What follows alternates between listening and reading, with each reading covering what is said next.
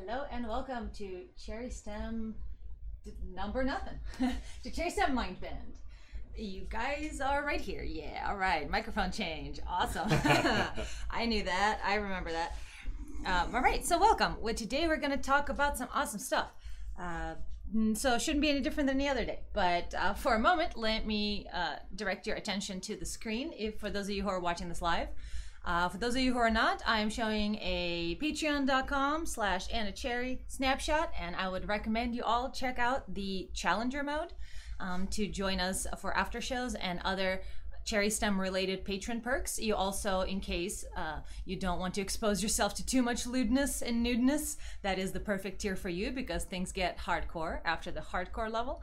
Uh, so this podcast, stream, live show, uh, future podcast is brought to you by listeners such as yourself and patrons.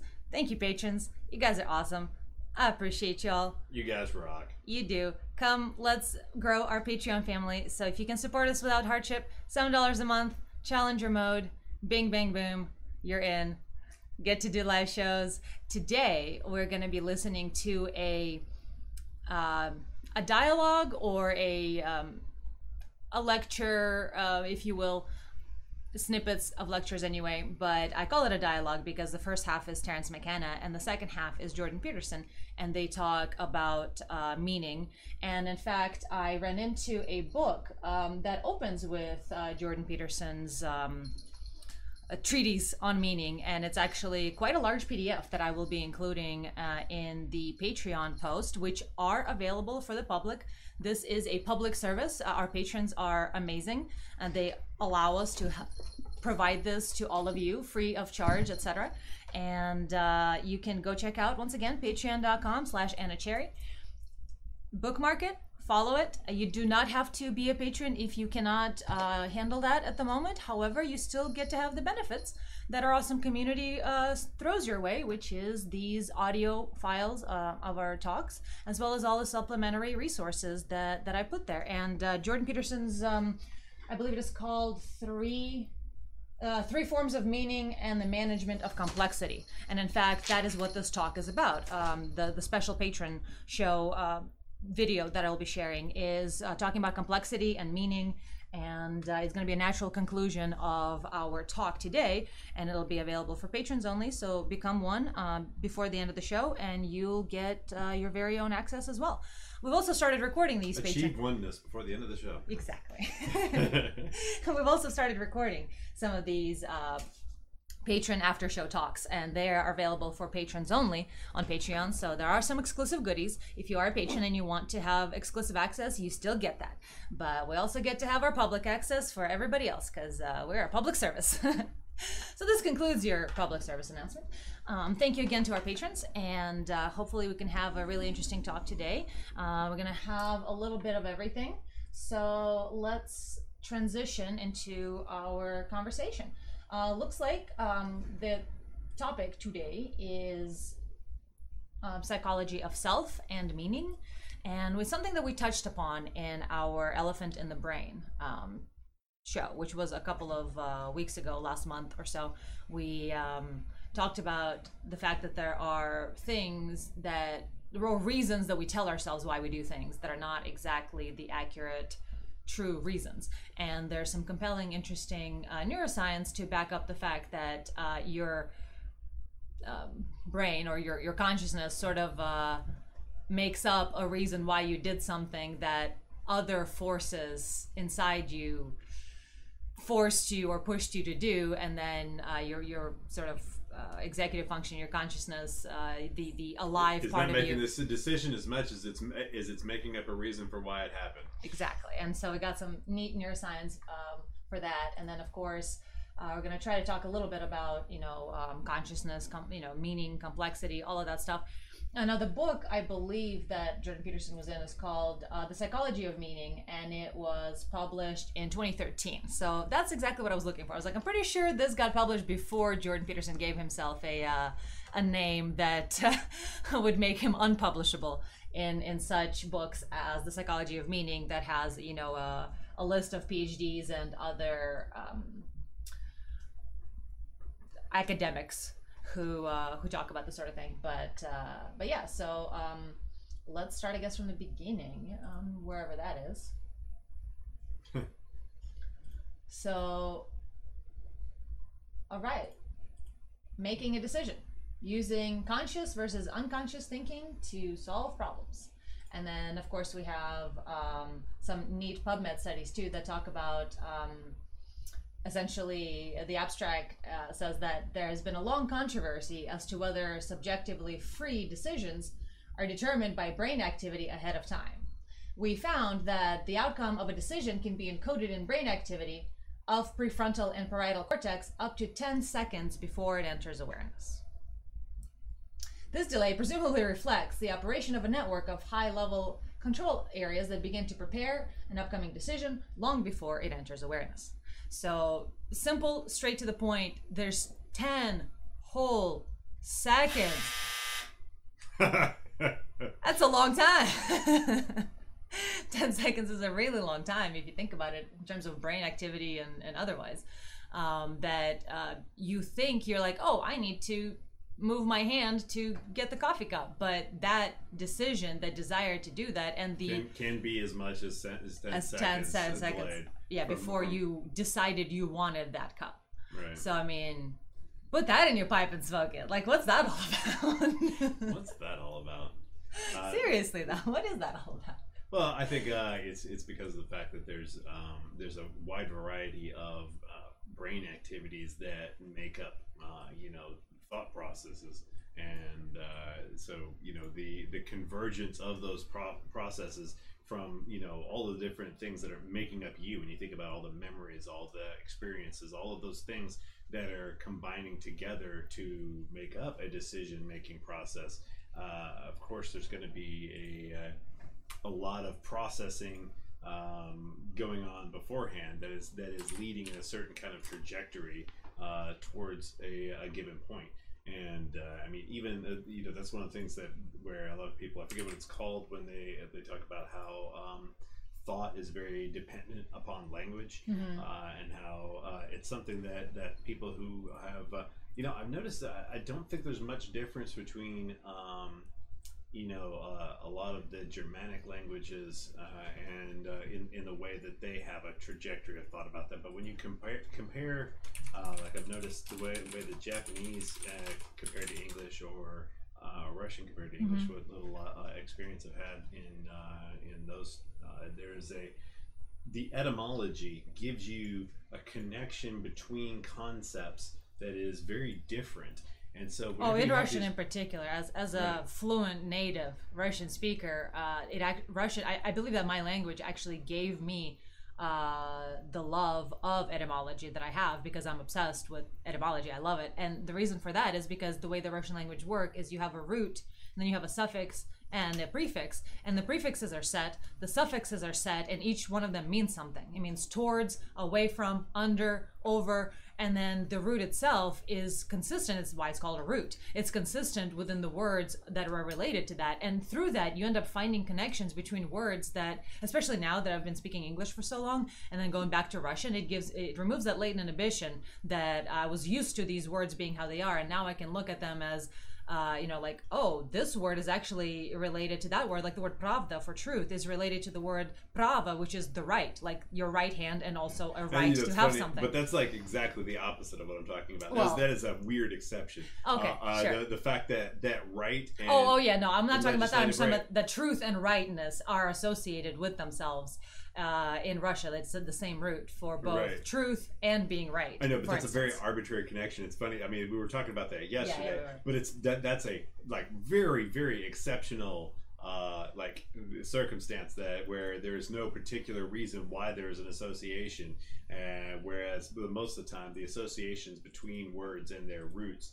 Uh, give a, a, a connection or hierarchy or association between topics and ideas that uh, is kind of preloaded with your uh, learning of language.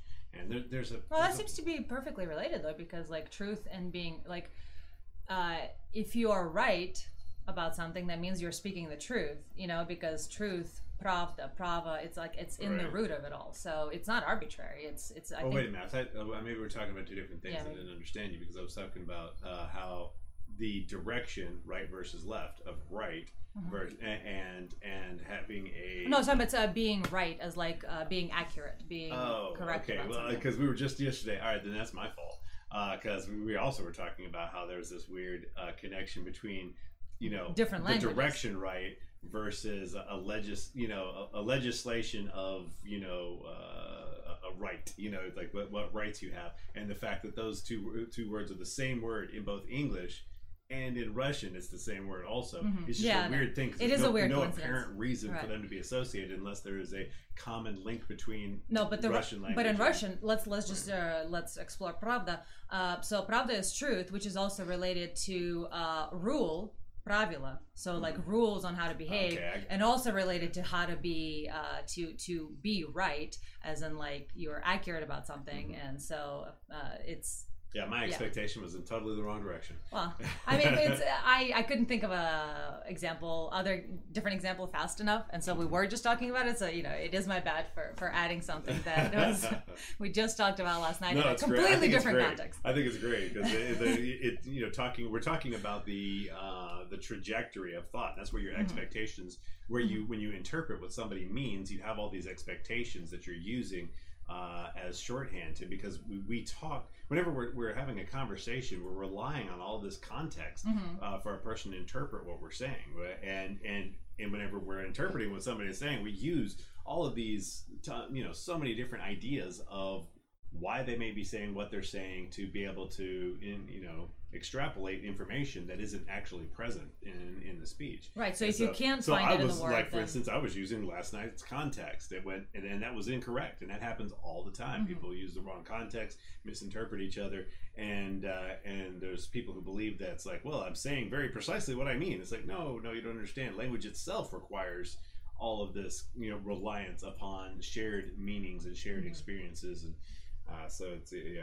So when we're talking about like a trajectory of thought being like all of these various things adding together to uh, to make up, you know, a um, a, a general direction. Uh, and if you have multiple things that are all headed kind of in the s- same direction, there is a convergence that it comes to. And so, yeah, I mean, this is a basically a, a very uh, mechanical version of us that, that people really dislike. They hate the idea of, of human beings being uh, and our thoughts being in any way mechanical or not utterly under our control. But uh, you know, the more you actually get into the science of things, you you can't really hold that magical belief that we're you know that everything going on inside uh, you know our mind is is a is this magical thing disconnected from the function of the brain.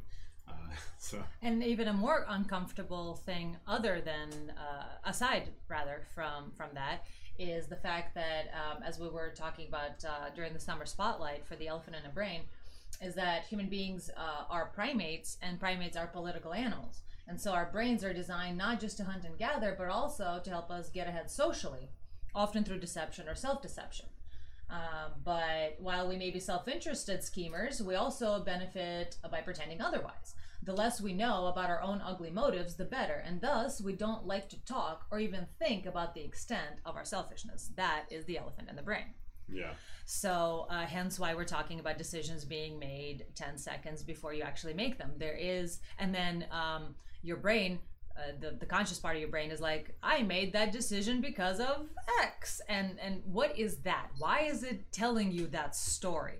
Why, why is that, that story important? Why, you know, and why is that story so often wrong? If you've really Right. actually spent some time, um, uh, you know, questioning yourself and not having just absolute certainty in all of your own thoughts and all of your own motivations and all your, I mean, if you've ever had any real humility, basically, uh, in your in your life and about yourself, then you then you recognize that you that you know people lie to themselves first, and uh, and so why do we do that? Yeah, a lot of the time is because it's there's a natural automatic process to um, basically it, it's like drinking you know it's like it's like getting drunk. You uh you know when somebody does something uh bad when they're drunk uh if it's just kind of rude or whatever like that we kind we tend to sort of like oh well they're drunk. It's not really their fault Mhm. you know? And the truth of the matter is yeah, no, the upstream they decided to get drunk, so with their decision, if, if they had hit a child because they decided to drive because they got too drunk to make the decision to not drive and they ran over a child, yeah, they had no intention of, of, of killing a child, but they did have the negligence of controlling themselves. And the same thing is true of consciousness. Whenever you are, uh, we, we kind of tend to uh, want to not notice what's going on in our own heads so that we don't have to feel like it's our fault when we do shady shit. Mm-hmm. Uh, you know, that's that is there is a level of throwing away res- personal responsibility in not being, you know, not doubting ourselves, not questioning ourselves, not looking for our real own uh, our own motivations. Mm-hmm. Yeah, and uh, so that's my my goal and hope uh, in bringing up this research is to to point out and to extrapolate uh, how it is that we may we maybe through being able to see that there are decisions being made for you by the rest of your brain, which is, in my opinion and uh, expertise, is uh, everything, all the experiences that have happened to you, uh, all the lessons that you've learned. They taught you how to be and uh, and what is valuable and what story to tell about who you are and then we also have you know primal instinctual and political uh, and self-delusional drives. And so there's this interesting dance between you know what our instincts want and push us to do and then the stories we tell ourselves as to why we did it. Um, and so if we want to go a little bit more into depth about the specific uh, article of or the, the studies of the 10 seconds because you know it's it's a it's a pretty um, bold claim so yeah, i can yeah, certainly talk about how let's talk about the, the, how it was done yeah. yeah. so um, the methods yeah so the brain makes up its mind about 10 seconds before and you there's more it. than one uh, yes. you know study about this this oh there it goes back to the 80s like right. they, have been, they've been doing this for a long time in a variety of ways it's just this specific one gave an exact sort of number and so let's talk about that number uh, the 10 seconds uh, before your, re- uh, your mind, um, your brain rather, making up its mind. um, uh, your brain making up your mind 10 seconds before you realize it, according to researchers. Well, um, they're looking at brain activity um, while people were making decisions, and researchers could predict what choices people would make before they themselves had an idea. So that's compelling. Um, the work calls into question the consciousness of our decisions and may even challenge ideas about how free we are to make any choice at any particular time. So here's a quote from um, a neuroscientist at Max Planck Institute of Human Cognitive and Brain Sciences in Leipzig, Germany, who led the study. And he said, uh, his, his name is John Dylan Haynes. And he said that we think our decisions are conscious, but these data shows that con- consciousness is just the tip of the iceberg. The results are quite dramatic uh, said Frank Tong, and you're a neuroscientist at Vanderbilt in Tennessee, the school that rejected me. 10 seconds is a lifetime in terms of brain activity. Yes, yeah, yes, it so is. huge. It's just a monstrous it, period of time. 10 seconds is a lifetime. Uh, imagine yourself being in pain or in an awkward situation, or time, 10 seconds is a long time just, just holding, uh, holding the real your world. hand in a fire for a count of one and two and three and four and five and we're only halfway through, folks. Yeah, no, it's a 10 seconds is a long freaking time. And for neur- uh, neuronal activity, it is a lifetime. Like things happen on a millisecond level uh, in inside brain uh, brains in terms of brain activity. So well, one other thing I wanted to hit on real quick mm-hmm, before sure. we continue forward is just the idea of that that the the other thing that's really important is understanding how much of our ideas, our opinions, things like that are handed to us in childhood, and we never actually make any conscious decision to have certain beliefs and attitudes about things. Like one of the things that that was one of my favorite.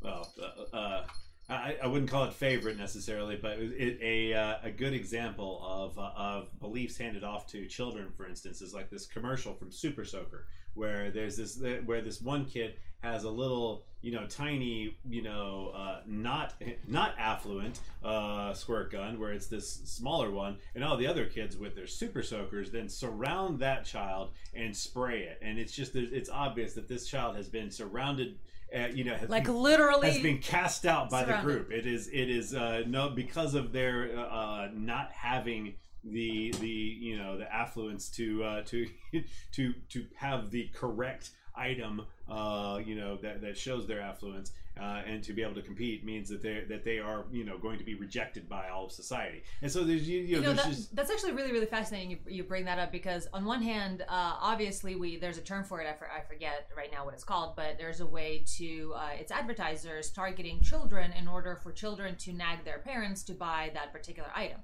But the fact that they're using social ostracization as the main driving force, and also there's a Disney commercial um, that is slightly less heavy-handed, but is a similar one to that.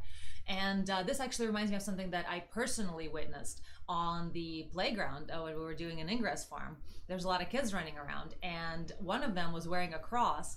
And uh, actually, uh, there was a couple of kids, and I overheard one of them mom saying to the kid, "Hey, wear your cross," or something about getting a cross or wearing a cross, and the girl, uh, the, the kid didn't really want to. And then later, some other kid was like, "Look at my cross! I got a cross. It's so cool." And then that first child went to their parent and asked for a cross to be able to have one, whereas before they didn't want one, and it was entirely, uh, essentially.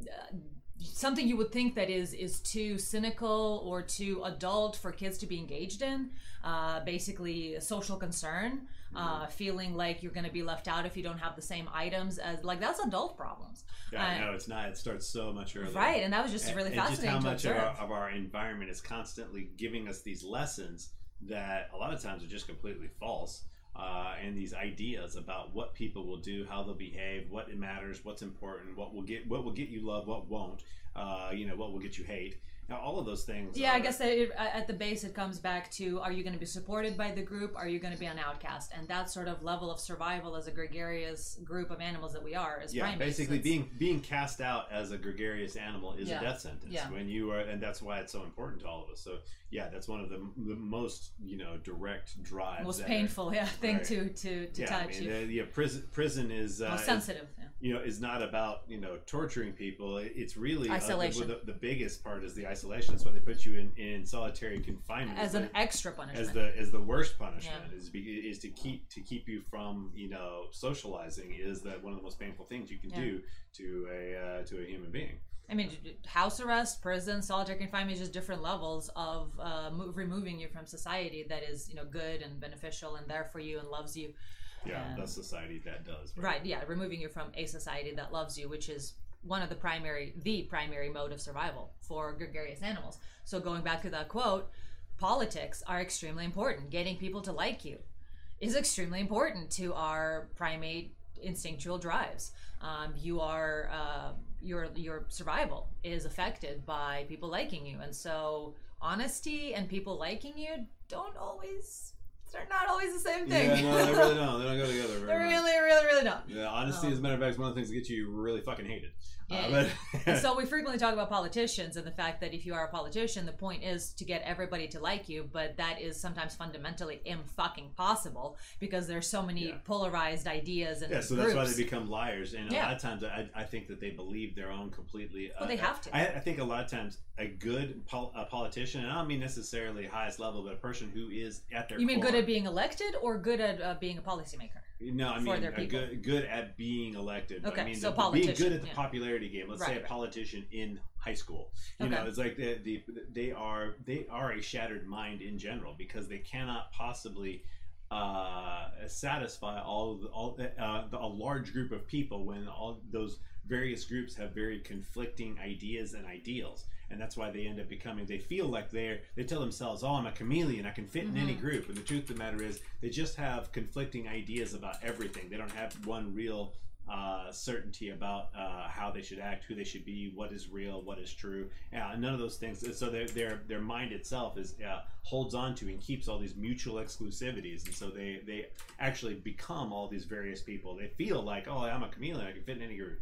And that is it's that's just another one of those those self deceptions we're talking about. It's like Mhm. no, no, you just can't help but become whatever you're around uh, because that's how Because you you- set up your mind. Because you have drives deep inside you that your consciousness is blinding you to by making up excuses. Right. But your actual true drive is to be one with the group because there's valid reasons for that. and that's reasons when they're for that. when they're kind of aware of the level of lying they do. But even those people, a lot of times, will not be aware of exactly how much they are lying to themselves and lying to people around them. Because, well, when when you don't have any real opinion, are you actually lying? If you if you represent these completely opposite ideas from one moment to the next, but don't have any real solid opinion because you, you you partially don't have any stake in the ground, so you're just kind of open to everything. Right. Well, not just open to everything. You actually believe multiple things that are Well, that right, are right. completely in opposition. But but that's other. that's the story they tell themselves that they are open to all ideas. right. They, They tell themselves right. they're open to, it, but the truth of the matter is their mind is shattered. Right. It doesn't have any uni- unity, and so they uh, so they actually do believe these various things. So they're not really necessarily lying. But for our audience to understand that, that we need to, you know, discuss the fact that uh, if you, and once again, we'll go back to that with Jordan Peterson. If you do not have certain hierarchies of meaning in your mind, your mind cannot function. Uh, that's one of the reasons why we talk about postmodernism as being as pernicious as it is. A lot of that has to do with uh, disjointed ideas, which makes your brain not function all that great. Uh, systems are terrible, but systems are necessary. I will forever quote Stoya on that one thing she's absolutely right. Systems are terrible, but systems are necessary. And they're terrible because they keep things and people and ideas locked in that shouldn't necessarily be locked in, but they're also absolutely necessary. We have to have a hierarchy of meaning, a hierarchy of value, a hierarchy of importance in order to navigate the world. I just had one, one of those paranoias that were like not broadcasting or anything like that. Can you, you can check? It's, like, can- it's you. happened before. It's so like, oh my god, it is absolutely has. going right? Okay. Yeah, no, I, I've I've gotten pretty good at it. Uh, Okay. And I'm I'm pretty sure we got volume. Yep, we got we got Okay, good. sound. We're not, we're not muted. We're not. We're not right, muted. We've been live for 30 minutes. we got viewers. We're good. But that's that's good that that it would if it was wrong, it would have only been 30 minutes in instead of an hour. Or two. Yeah, yeah, So- yeah, okay, good. No, I traumatized you pretty bad with that yeah, yeah, nearly no, two but, hour. Just, oh my god.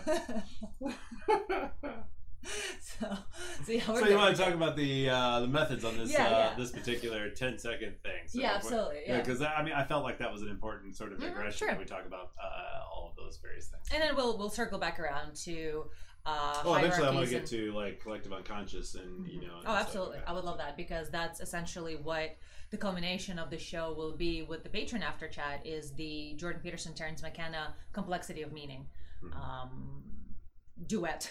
yeah, and it's, it's funny. We've actually hit on something I was writing today in the um the in, in my group. Yeah, uh, and it was just a um, talking about the the the having completely unstructured association as part of the a mental uh, framework, Mhm. where it's just this is associated with that, this is associated with that, and there's no there's no overarching system for, uh, of constraining those associations in any shape, form, or fashion. And because there's no because there is no constraining structure, there is no way to predict a new association.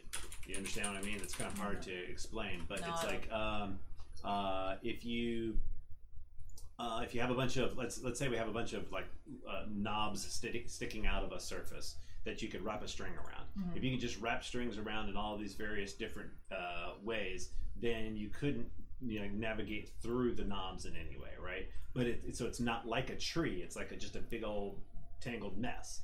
But then there is when when you have something like a tree, a tree grows in, in a way that has a sort of hierarchy to it. In other words, there are associations from leaf to to s- small stem to larger stem to the trunk, and you know, and so there are all these ways in which there are associations, but there is a constraining structure to the association.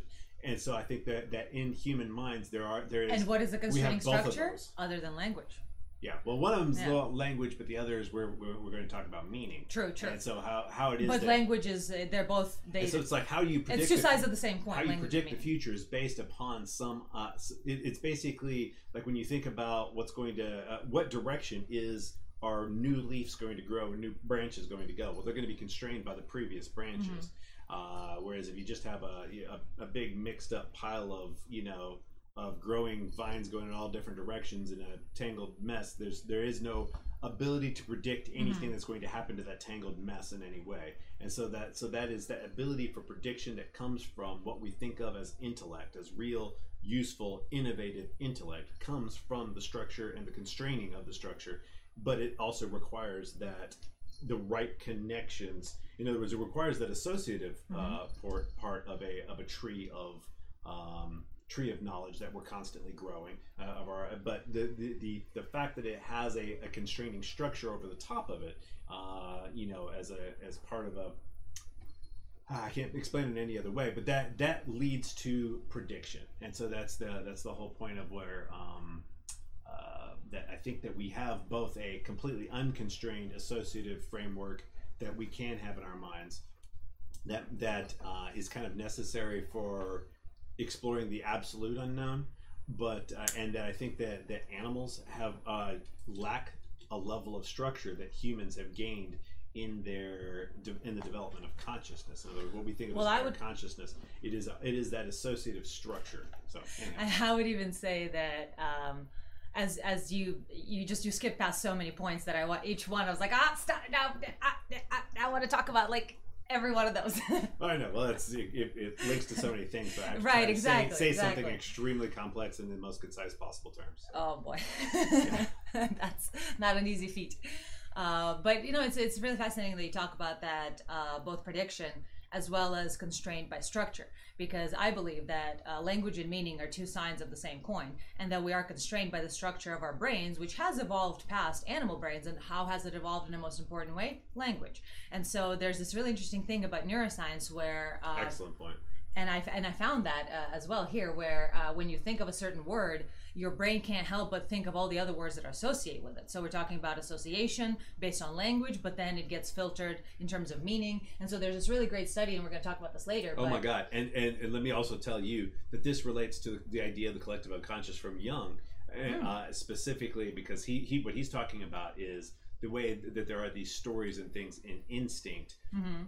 and how that relates to language is that now with the with the ability of Carnegie uh, Mellon Oh, University that. to to you know be able to pick out not just words but phrases uh, and complex phrases etc from the brain shows that there is a uh, uh, that there is a existing set of uh, Structure, symbols meaning- and structures in the brain They're that are- interrelated. that are that uh, that all these various humans have which is Mhm. the basic the basic idea behind the collective unconscious Mhm. is these pre uh, pre-programmed structures of meaning in the brain you know that are genetically uh, uh, put there Interesting. But yeah, as we're talking about tracking the semantic threads, um, here's a quote from one of the researchers, and I will we'll talk about the study later, but well, the set of studies. But and this is uh, Princeton. Oh, they're talking about um, someone will start thinking of a chair, and then their ma- uh, mind wanders to uh, the chair of a corporation, then to Chairman Mao, and you'd be surprised. End Yeah. quote. So you know, it goes from just the, the actual chair, then to a chair of a, a board of directors, then to Chairman Mao and Mao, and so they, you know, uh, yeah the, the associative threads, right semantic the, the, threads. the yeah the the giant the the hugeness of the leaps that can occur makes Mhm. it that's what makes it so difficult to really with any you know reliability predict what somebody's thinking but it's there, still but there are compelling that it's but there is a probability density. That's the kind of the point is that there is a, in other words, it's still associated in, in a certain way. There is a way in which you can go from one to the other, and it's not just completely from magic. It's not ex nihilo. Uh, nihilo. It's it's just it's not coming from nowhere. There Right, are prior exactly. things that build up thoughts. And that's exactly my point. Uh, thank you. That basically non sequiturs or uh, not Freudian slips because I I feel like Freudian slips are a little silly uh, for the most part. But in terms of like non sequiturs, when you're talking about one topic and then uh, a person will come up with like will say something that just seems like to completely not go with it whatsoever, and they themselves feel like it doesn't go with them. Well, that's really not true, as we can tell through neuroscience that there are associations that have been lit up in their brain, these semantic threads that their brains have followed without their consciousness keeping up with it. And then they, you know, they presented it, and then their brain's like, "Oh shit, why did I say that? Oh well, uh, I can't find any reason because all that's buried deep in the subconscious. So I guess it must be for no reason, you know." Um, so, so yeah, um, uh, definitely a, lo- a like a lot of really good stuff. I want to talk about all of it all at once. okay, let's get to the steps. okay, Let's get to okay, okay, okay. Okay, one, one by one, one by one. All right, so how did they do this, uh, the study in particular with the 10 second thing? Well, um, Haynes and his colleagues uh, ima- imaged, imagined, they imaged brains of 14 volunteers who were performing decision making tasks. The volunteers were asked to press one of the two buttons whenever they felt the urge to. Each button was operated by a different hand. At the same time, a stream of letters was presented on screen at half second intervals, and the volunteers had to remember which letter was showing when they decided to press their button. When the researchers analyzed the data, the earliest signal the team could pick up started seven seconds before the volunteers reported having made their decision. Because uh, of the delay of a few seconds in the imaging, that means that the brain activity could have begun as much as 10 seconds before the conscious decision. The signal came from a region called the frontopolar cortex at the front of the brain, immediately behind the forehead.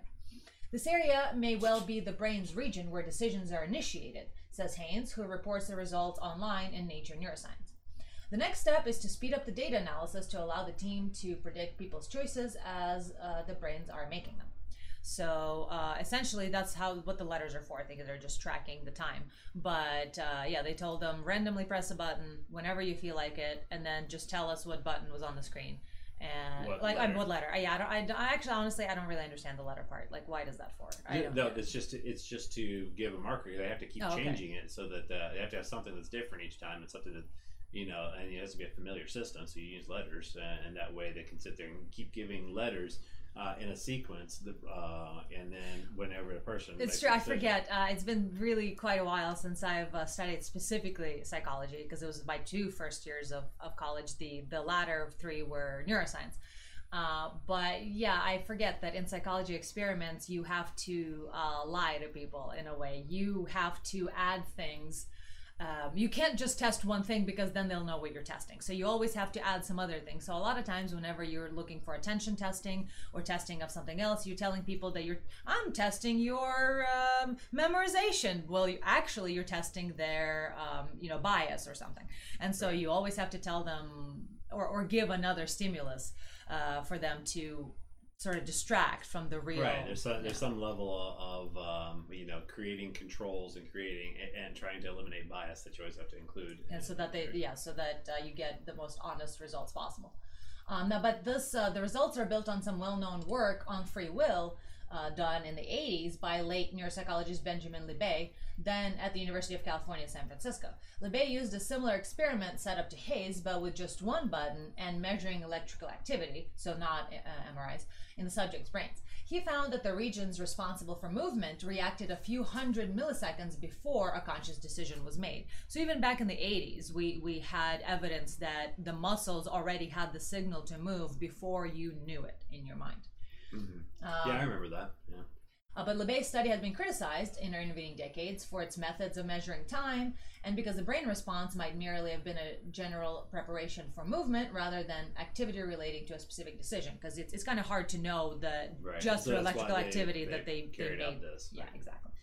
Um, Haynes and his team improved the method by asking people to choose between two alternatives, left and right.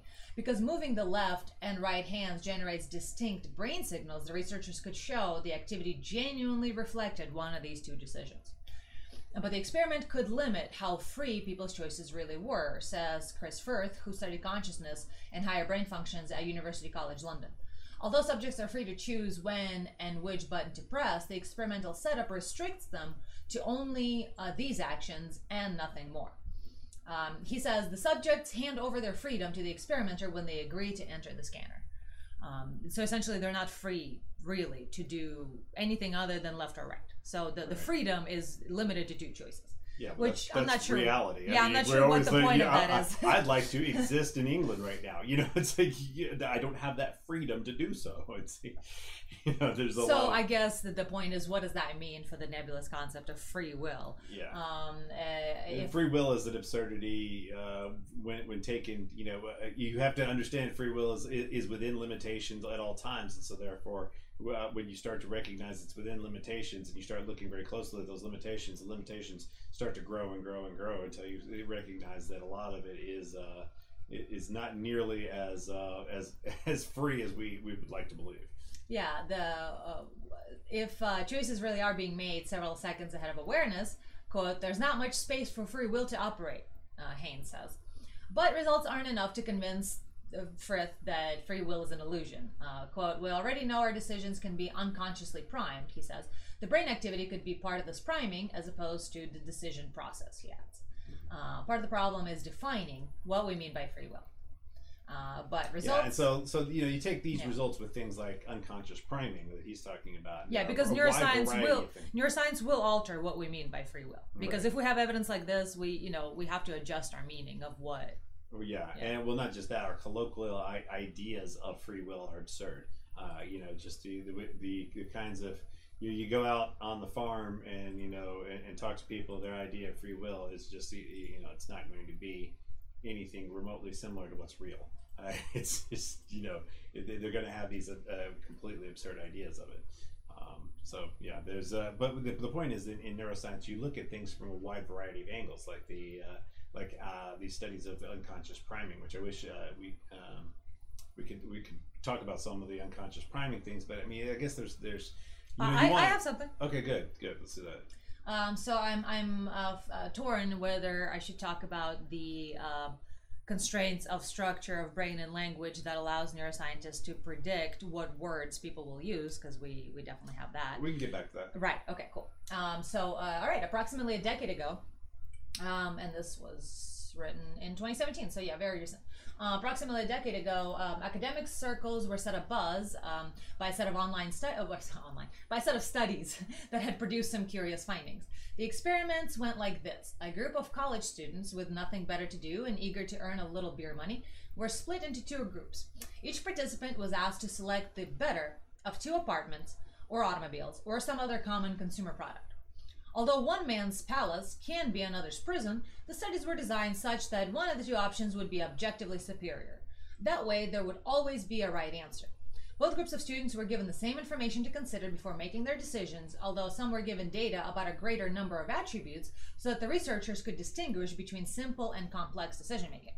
As it turns out, at least in some cases, the students made better decisions, that is, more frequently selected the superior item, if, before making their choice, they were subjected to a period of what is known as deliberation without attention.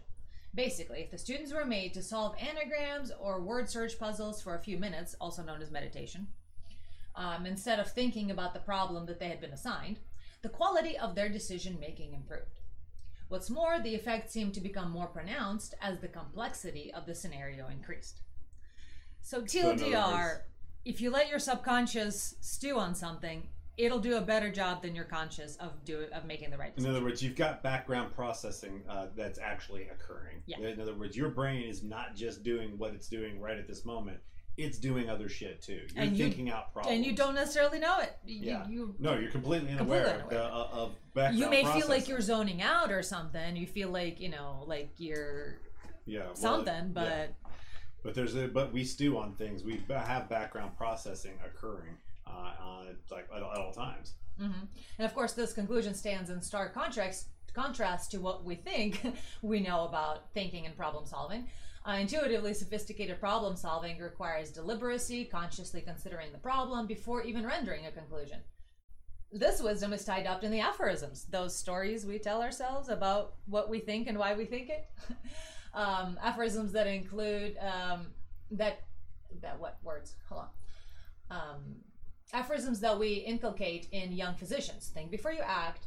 Don't just do something. Stand there. Love that. Yeah. Ah, haste makes, makes mistakes, etc. Still, doctors immediately took note, and rightfully so.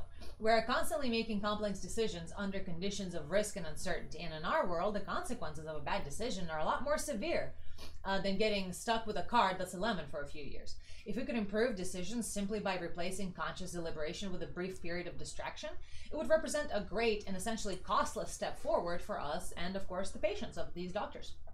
And also, it's a it's a great uh, study to talk about whenever your boss gives you shit about uh, browsing online uh, when when you sh- when you c- theoretically should be working. I am working. It's just a background process. Exactly, exactly. Love it. Uh, so, alas, when things appear too good to be true, they usually are. Contrary to our hopes and dreams, the value of deliberation without attention has failed to be validated in anything resembling a clinical environment. In fact, substantial questions have been raised about the existence of this effect in any context. A comprehensive meta analysis, for instance, found that although a number of the supporting studies did demonstrate an effect in the right in the hypothesized direction, they also very often failed to reach the level of statistical significance. The same meta analysis also concluded that conscious thinkers were more successful at both identifying the top choice and distinguishing between more mediocre options. Studies that have found uh, focused exclusively on clinical context have some similar conclusions. The takeaway is that there's no reason to believe that practicing physicians, and this is a very specified, you know, article, practicing physicians would benefit from distracting themselves with irrelevant tasks before making patient-centered decisions. Too bad. I guess I should have rushed out and bought some enormous book of word search puzzles. Damn. Yeah. when I was going over these studies, one uh, with this this article author, uh, one particular finding jumped out. In one experiment, the participants were divided into expert and novice groups, and each group was given either simple or complex medical problems to solve. As I'm sure you guessed, deliberation without attention was mostly found to be useless. But there was at least one exclusion. When novice doctors, uh, medical students actually, uh, tackled simple problems, it seemed compared uh, with it seemed that compared with making an immediate judgment, taking a few minutes to complete some irrelevant and mental exercise improved the outcome substantially. Substantially. So there's uh, so it seems to be um, something that benefits um, those who don't have experience. So in lieu of uh, hard daily years of experience, background subconscious processes do a little better than using your So conscious basically, the idea is that that when there is a, uh, a, a an achievable uh, right answer that Mhm. one can use very specific information for, then the more conscious process uh, it seems to to win out. But when there is not necessarily information available to you that you and you have to come up with a new solution. Then, uh, then basically, it seems like what they're what what they're exposing is that something that requires more creative process, which Mhm. is which what's necessary for a novice, Exactly, Uh, because their their foundation of knowledge is, is poorly, you know, right structured, they end up coming to poorly developed. coming to better uh, better conclusions in that way Yeah. And uh, of course, uh, something else that the study suggests uh, about the various modern initiatives, such as night float regulations and 80 hour work weeks, and this is something that they do for doctors, um, that have sought to draw a bright line between work and personal time. Uh, these ideas are rooted in our contemporary understanding of the importance of self care, as well as acknowledgement that lifestyle considerations can often dissuade talented people from pursuing demanding specialties. So back to the boss thing, like that you know, if it's a new project that requires creativity and you're stuck, and you, you do some Sudoku or, or browse, uh, you know, or do some online gaming or something, browser gaming, and your boss uh, g- comes down on you for it, you, you can, I'm you just can point to. to I, the study. I, I'm a uh, the uh, cliche. I'm, I'm I'm being creative. I'm ex- exercising my creativity. May actually have uh, some some uh, foundation in reality. Exactly, and then of course they end this article with talking about Though apparently, if you're if you're doing a an experienced uh, uh, something that, that requires experienced decision making, you just can't use that excuse. It just doesn't no, work. it really doesn't. and of course, you know, the article ends with, um, um, "I do have an idea. Why don't we all take some time and sleep on it?" Now that actually has uh, back to our spotlight. It's a fun article, but it doesn't. I was hoping you would talk about something that has to do with priming. Oh. Yeah, in other words, Um, uh, unconscious priming, where basically you can see the outcomes of decisions simply by I mean, the the- context in which they. In other words, you can alter people's decision making process simply by altering the context in which you give them uh, biases that they that they think that you haven't given them. They're not aware that you've given them, and there's been there's just so many different uh, ways in which they've shown that in, in neuroscience studies. Wait, I'm not sure why I uh, pulled this up because uh, a lot of times I, I pull down studies and collate them into a specific topic, and then I go back to them later. Well, it was fun. I Yeah. mean, uh, you know, just just Basically, that there's a, that, yeah, that- that there are background processes, you know. that- yeah, and, and that some, some ca- in some cases, background processing is not as useful as in others, Mhm. and uh, and that totally makes sense. Uh, but it's a it's a neat little little thing. But uh, but no, I was hoping you'd get more into the unconscious stuff.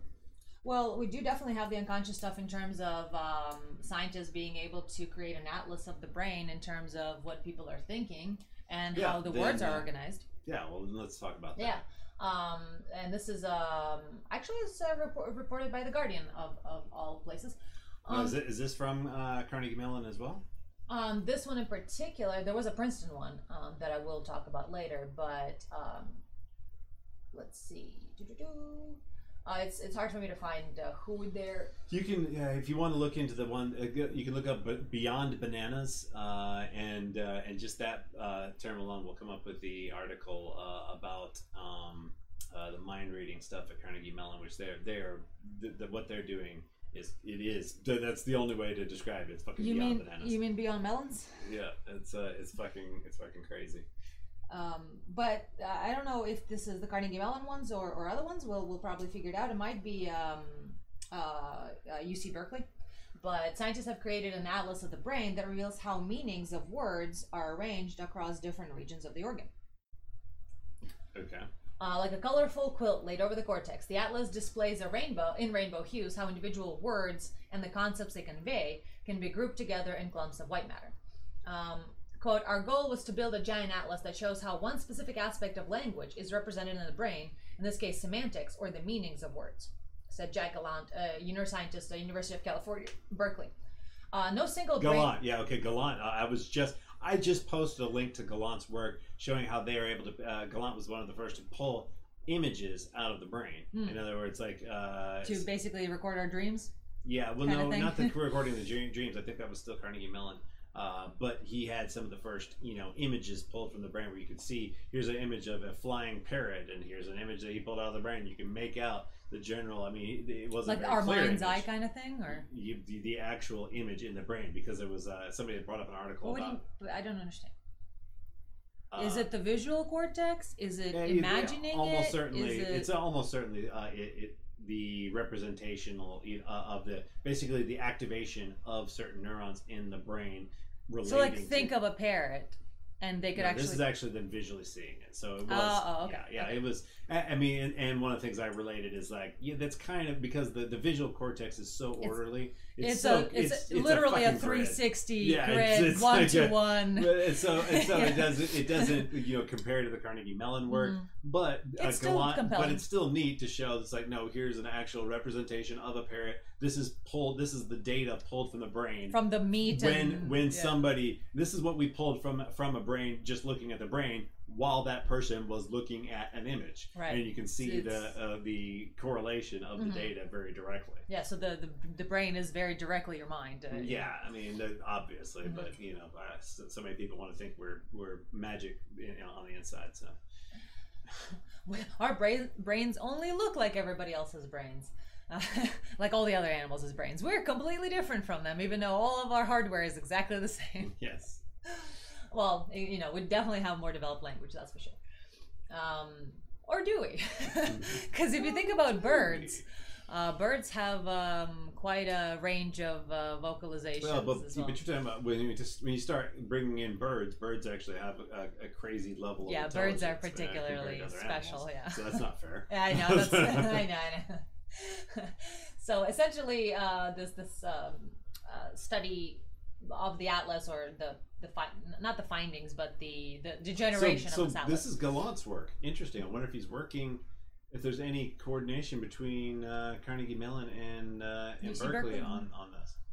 Um, so what we're finding is that no single brain region holds one word or concept. A single brain spot is associated with a number of related words, uh, and each single word lights up many different brain spots. Together, they make up networks that represent the meanings of each word we use: life and death, uh, life and love, death and taxes, clouds, Florida, and bra.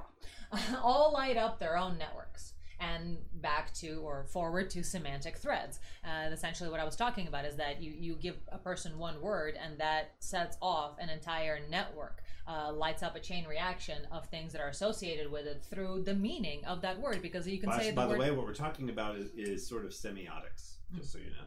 I mean, we don't. It's and, and when do we not talk about semiotics? biosemiotics? uh, so, when are we not talking about that? That's like if you were to condense our uh, study of um, the, the of interest, the, the like everything that we research.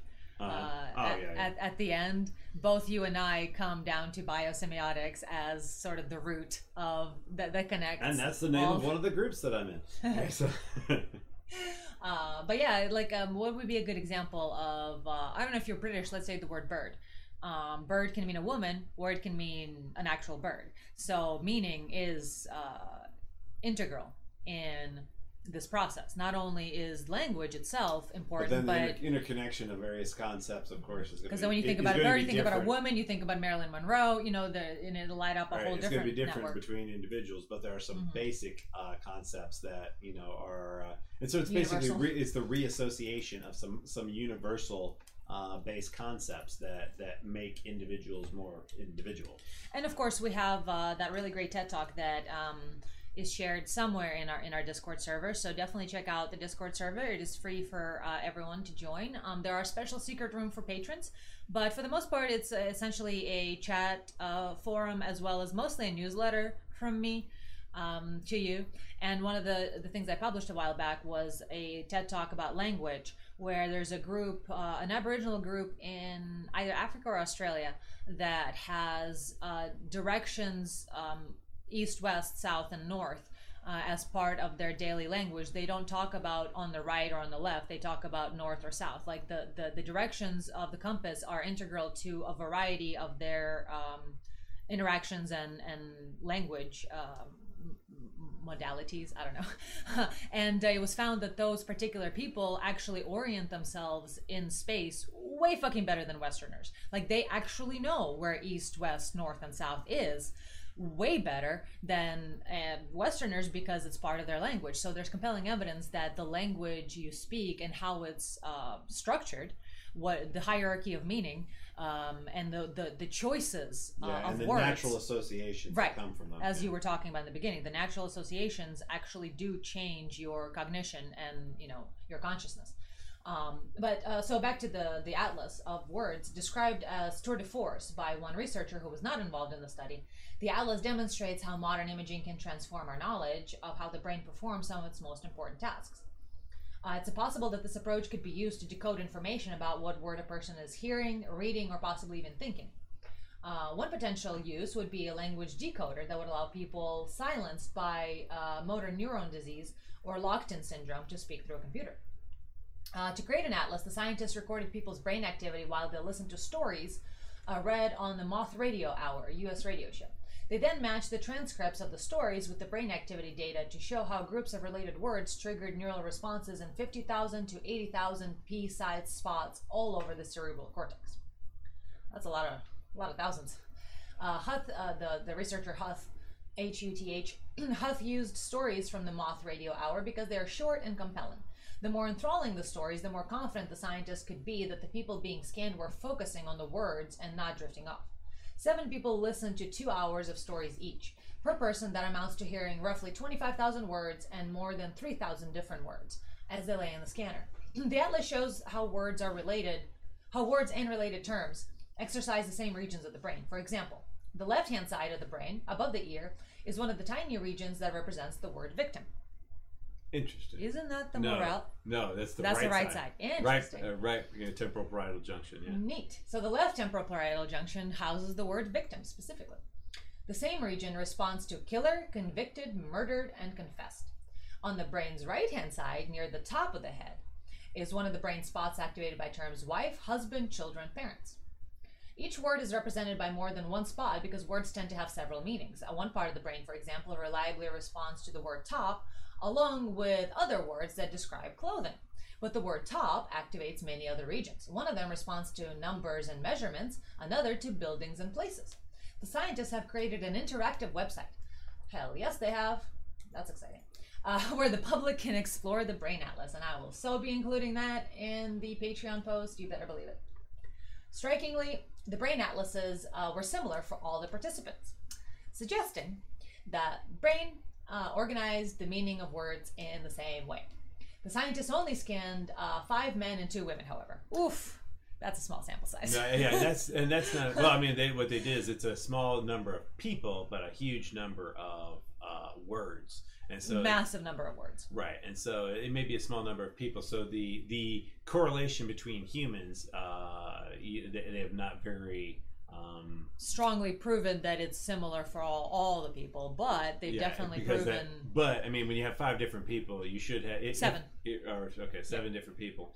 Uh, Two women, five men. Ah, okay. Yeah, if, if you have seven different people, then you should at least be show. If, if there isn't a commonality, that would show up. But there, but But instead, the fact that there is, yeah, that there is still a commonality there shows that there's at least a commonality between it's a good place to start looking. that, that small sample. But no, but then you, we do need to do the go to the Carnegie Mellon uh, uh, Okay. site because uh, because it's very similar. Uh, Okay. Send it to me if you don't mind. Just Google Beyond Bananas. It's too loud. It's way okay. too- Sure. Yes, I gotta read.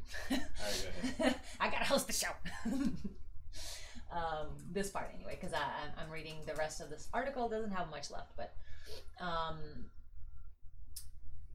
okay, scanned only five men and two women. However, um, they were all native English speakers, and the authors published the study in Nature.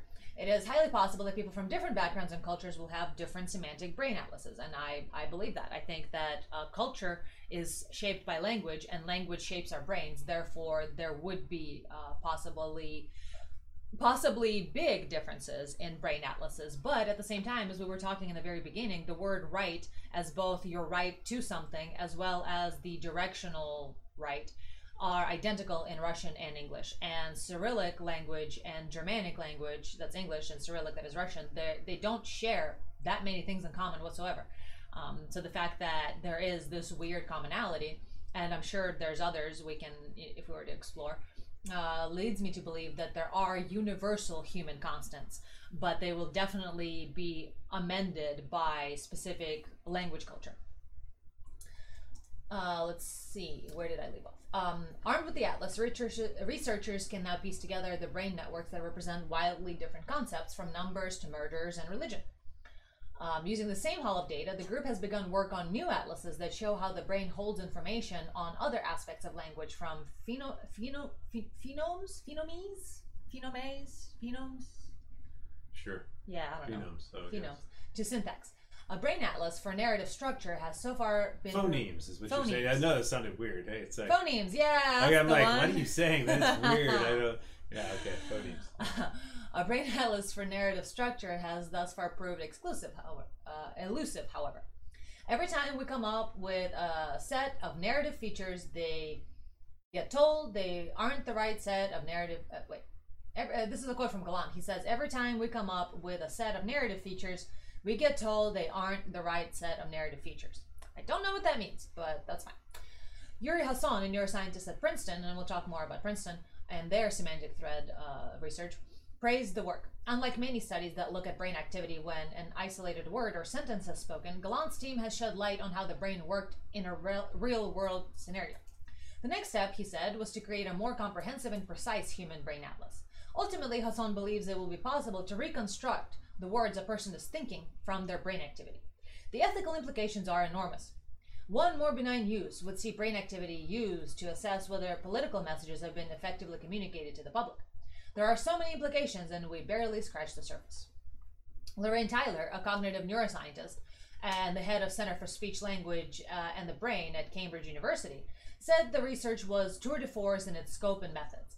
But the Brain Atlas, in its current form, uh, so this is the head of Center for Speech, Language, and Brain at Cambridge, said that the study was a tour de force, m- meaning uh, she was fine with it having seven pe- people in it. So you know, I think we can we can give him a bit of slack on that. Uh, but the Brain Atlas in its current form does not capture the fine differences in word meanings. Take the word table. It can be a member of many different groups. It can be something to eat off of, something made out of wood, things that are heavy, things that have four legs, non animate objects, and so on. This kind of detailed semantic information that enables words to be used flexibly is lost in the analysis.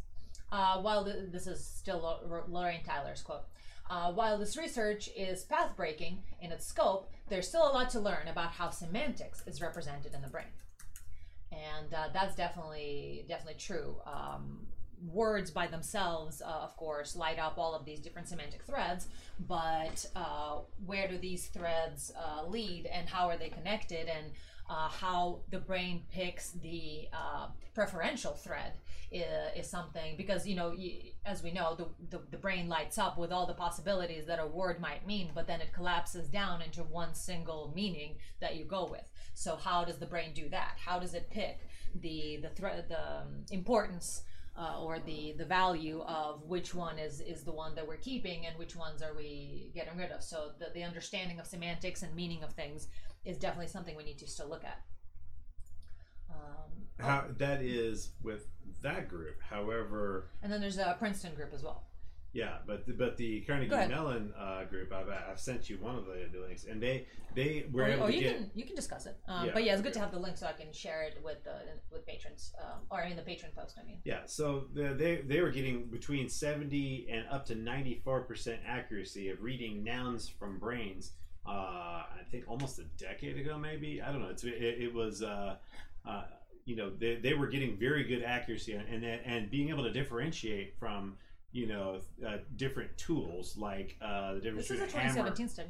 Okay, yeah, but that's no, that's more, the more recent one. I'm Okay. talking about what backs Oh, I see. that one up. Gotcha. Uh, and there's, uh, you know, the difference between uh, a screwdriver and a, a hammer. Oh, don't don't believe me. I was the one to, to you know uh, you to read that.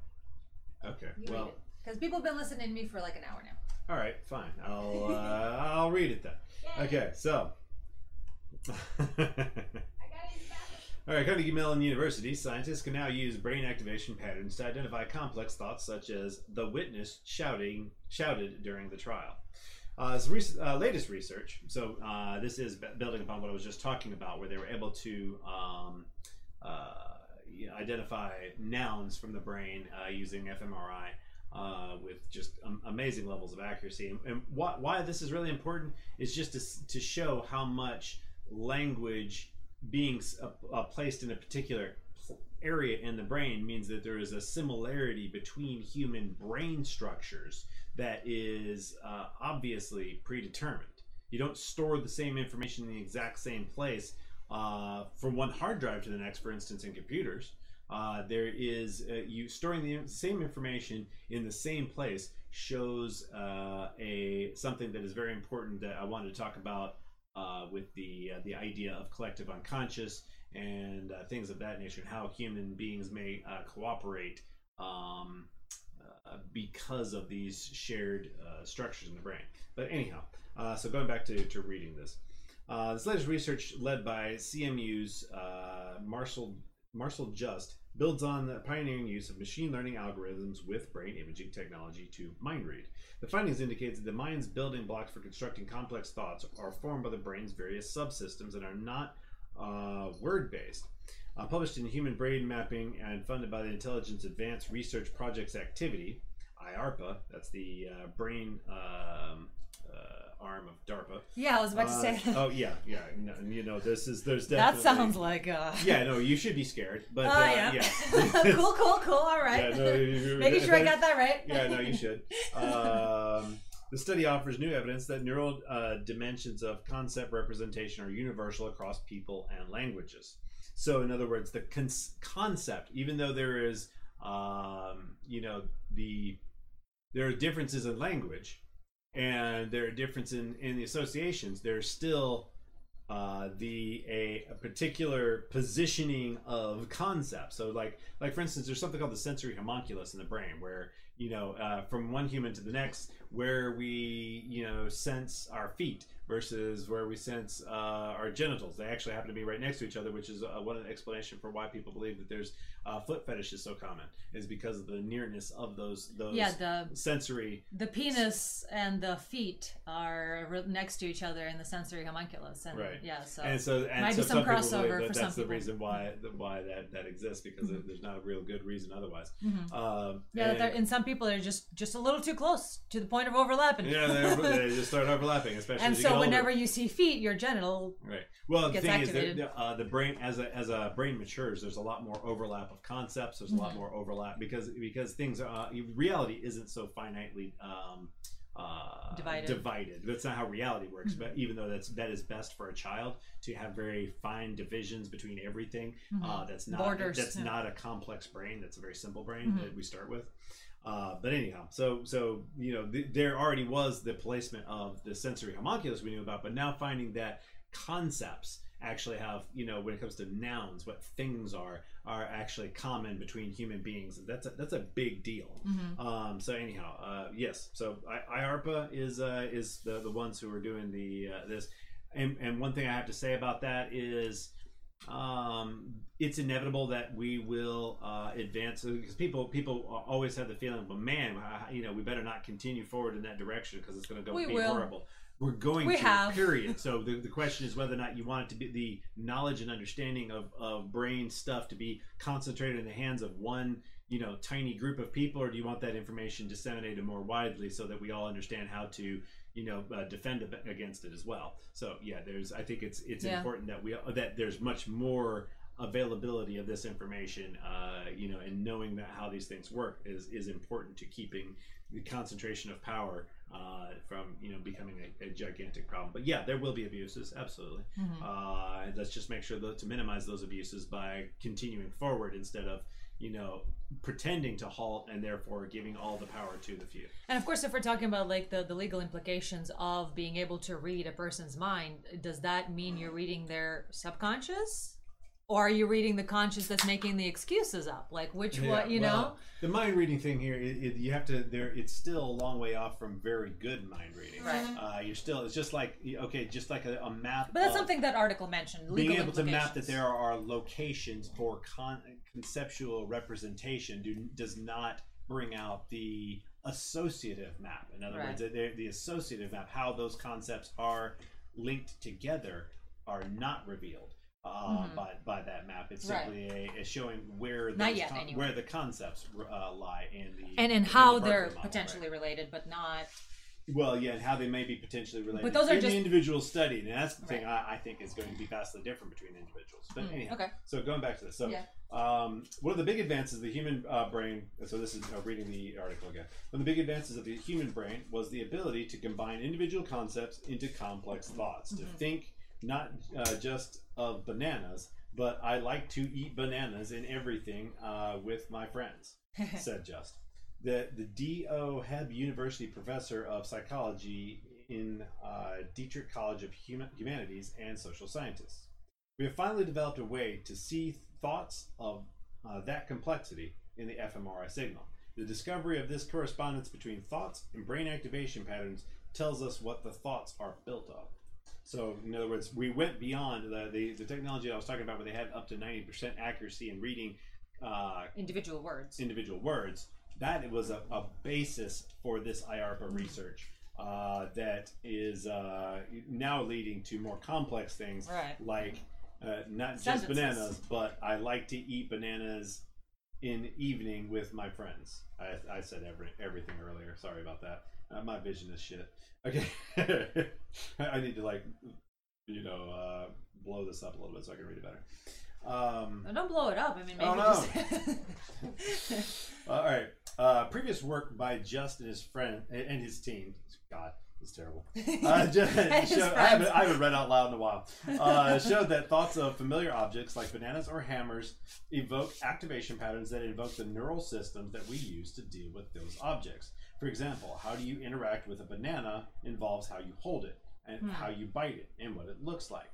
Uh, the new study demonstrates that the brain's coding of 240 complex events, sentences like the shouting during the trial scenario, uses an alphabet of 42 meaning components, or neurally plausible semantic features consisting of features like person, setting, size, social interaction, and physical action. Now you're moving things around there. Okay. Um, each type of information is processed in a different brain system, which is how the brain also processes the information for objects. By measuring the activation in each brain system, the program can tell what types of thoughts are being contemplated.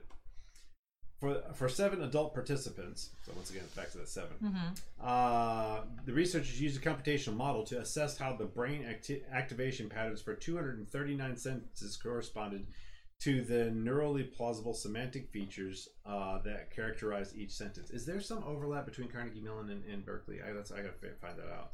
Um, can you look into that? Sure. Great. Um,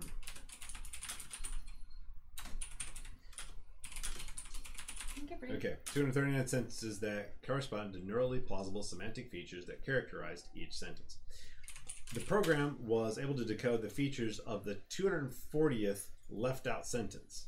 They went through, uh, through leaving out each of the 240 sentences in turn in what is called cross validation. Ooh, that's sexy. Um, the model was able to predict the features of the uh, left out sentence with 87% accuracy despite never being exposed to its activation before. There is Wow. a branch of Carnegie Mellon in Silicon Valley. That is Okay. the closest relation I've been able to find. Interesting. I wonder if they they like is there some overlap? I bet there's some overlap between the work because it sounds like. Well, I'd have to. I have to do it based on the researchers rather than the. Yeah. Oh, that would be Gallant. Jack Gallant. Uh, you can look him up. Uh, I think that's his name, Jack. Is it? It's Gallant, I know. Yeah. All right. I think it's Jack. Um, wow. So I was able to to after using this process was able to predict or uh, the features of the left out sentence with 87% accuracy. Uh, without yeah, wow, okay. Um, our method overcomes the unfortunate property of fMRI to smear together the signals emanating from the brain events that occur close together in time, like the reading of two successive words in a sentence, I just said. This advance makes it possible for the first time to decode thoughts containing several concepts. That's what most human thoughts are composed of. He added a next step might be to decode the general type of topic a person is thinking about, such as geology or skateboarding. We're on the way to making a map of all the types of knowledge of the brain. CMU's uh, Ying Wang uh, and Vladimir L. Cher- Cherkassky also participated in the study. Uh, discovering how the brain decodes complex thoughts is one of the main, many brain research breakthroughs to happen at Carnegie Mellon. CMU has created some of the first cognitive tutors uh, helped to develop the Jeopardy winning Watson, founded uh, a groundbreaking doc- doctoral program in neural computation, and is the birthplace of artificial intelligence and cognitive psychology. Building on its strengths in biology, computer science, psychology, statistics, and engineering, CMU launched BrainHub, an, an, an initiative that focuses on the, how the structure and activity of the brain gives rise to complex behaviors. So, uh, BrainHub is another good um, link to to uh, to add there. Yeah, looking at the Gallant lab at UC Berkeley, um, uh, Huth is involved a lot, H U T H, Hmm. but uh, there's no no Well, overlap I'm, as far I'm as sure they Carnegie's know a lot about each other's work. They probably cite each other's work, but yeah. So, uh, but uh, that's a. I, okay, so the point is here. Why why are we um, talking about the you know this the this very close um, uh, connection between you know uh, various individuals and the um, uh, the patterns you can find in the brain that represent various thoughts. Well, that uh, that just means that there is a very close association of, of how human brains are made, and that there is a backdrop, a genetic backdrop that is already encoding a tremendous amount of information available. Now, uh, some of the things. So, so we already know of instinct. Instinct is a uh, you know. It, it's obvious that there are instincts, but where instincts lie, I just had a, a long conversation with a person who wanted to identify instincts as, as in a specific portion of the brain, and it's uh, there are certain instincts that can be uh, more localized. Yeah, And like this- fear for amygdala, but it feels like but instincts are encoded all the way. To, Yeah. what, what exactly are instincts? When you think about the fact that the way that the the rods and cones are arranged in the eye determine what signals are sent to the brain. That that the way that the eye developed is a system of memory that happened because of evolution. So so there is a uh, there is we oversimplify uh, where things are located when when you have a system that is made up of a lot of different parts that then- all are cataloging and, and we kept, we kept adding meaning to our instincts. We kept reinterpreting our instincts and that's how they we've, we've kept them with us. We, we see them as you know a mother rearing its child is a beautiful thing right? Like we've added levels of meaning on top of it so But you, you not can't point, not though. have instincts go through all of the brain Like, yeah, but uh, yeah, but my point is that it's that, that instincts are encoded in a variety of ways, Yeah. and just trying, yeah, there, there is seems like you can't have it Uh, any the- other the- way in a human the various the structure, the, the, just understanding that DNA is a memory. Uh, is uh, a memory that is that is developed evolutionary by experience. In other words, a very long memory is what it is. Mhm. Understanding that concept, I think, is kind of crucial to seeing how all of these things fit together. Mhm. And why you know why I'm bringing these things up is because we wanted to eventually. I mean, I think we kind of uh, advertised this uh, this episode is about uh, about the noosphere and about uh, you know collective unconscious, and and that's kind of where I'm getting to is Mhm. that is that Jung's we're getting it. idea uh, that there are these that there are pre-existing concepts uh, genetically encoded in the brain is now something that is very very well supported. Uh, so now, now most people whenever they think of the collective unconscious I have to uh, sort of uh, differentiate the uh, whenever you say collective unconscious a lot of times they're talking about a working system of um, I think it's it, it may be the most common way of thinking of it as like a hive mind, as like it, it in process, but that is not necessarily um, directly the first precepts of collective unconscious. The precepts, the the underpinning of collective unconscious has to do with pre-existing information in individuals that comes from long and old genetic memory, and these are shared ideas that are constantly present in our minds at the unconscious level. And that was the initial impetus behind the idea of collective unconscious, which can then lead to, um, you know, hive mind sorts of thing, information that is out there by the collective action of human beings and their collective actions and their collective thoughts leading to just like the collective actions of neurons lead to larger concepts occurring in the brain the collective actions of human beings uh, leading to a larger type of brain. And that's that is the kind of idea that people most associate with collective unconscious uh, whereas uh, um, you know you have to look at Jung's initial idea being based on these things that we are just talking about and so the other thing I think that is important here is also to talk about genetic memory. So so instinct is obviously genetic memory. It's a type of genetic memory that's more generalized. However, in recent times we have to talk about how there was uh, a proven that genetic memory can be far more short term and far more specific. They they've shown with uh, with mice that they can simply um, uh, associate a fear response with what, what they did is I guess I think it was cherry blossom scent. And and then up to like three generations, two or three generations later, ones that have that are completely naive, in other words, they have never experienced cherry blossom, will actually avoid the scent uh, as uh, it- you know and basically there is an encoded fear response which is is directly a, genet- a proof of genetic memory. Also known as parental olfactory experience influences behavior and neural structure in subsequent generations. yes. So genetic memory has been proven now and so we already obviously knew it Way existed back in 2014. in in, in, uh, instincts. We already knew that part of it and not and not calling instincts genetic memory is a little silly uh, to, to try to you know dissociate the two. I don't understand why you wouldn't think of that as genetic memory. But now we have even more short term uh, genetic memory not just extremely long term genetic memory. So just you know the uh, a, a single individual's experience can lead to subsequent generations having memories of that experience. Now that is something that is that is very new and very uh, very interesting. But the point here is that once again to show that there is a uh, the the ideas of um, of the possibility of a of something that is like a noosphere is uh, is something that, that we now have a tremendous amount more uh, hard data to use and functional you know things of being able to mind read. In other words real actual inventions that prove that these these concepts of the storage the commonality of storage of information between brains which is that's you know that's what's happening when you that, that is what's referred to in the jungian you know uh, ideas of archetypes and, and things like that. Uh, so now now you have you know you, you have real workable information that proves that these things are true.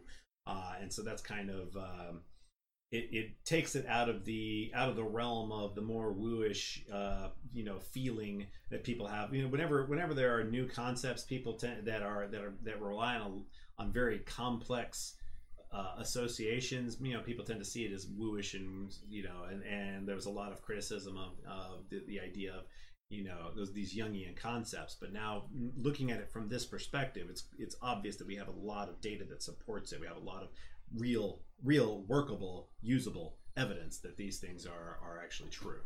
Um, so you were going to uh, Oh, no, I just, uh, I mean, it's just, I'm trying to tie it all together with um, the fact that we have uh, meaning, story, stories we tell ourselves, collective unconscious, all of that sort of together. And uh, so that, that just kind of, um, it's a little off topic, but it's within the larger topic. Um, so I'm not sure. Uh, we might have jumped the shark with the genetic memory, uh, or not jumped shark. Got got too early. Uh, Freudian slip no I don't know words.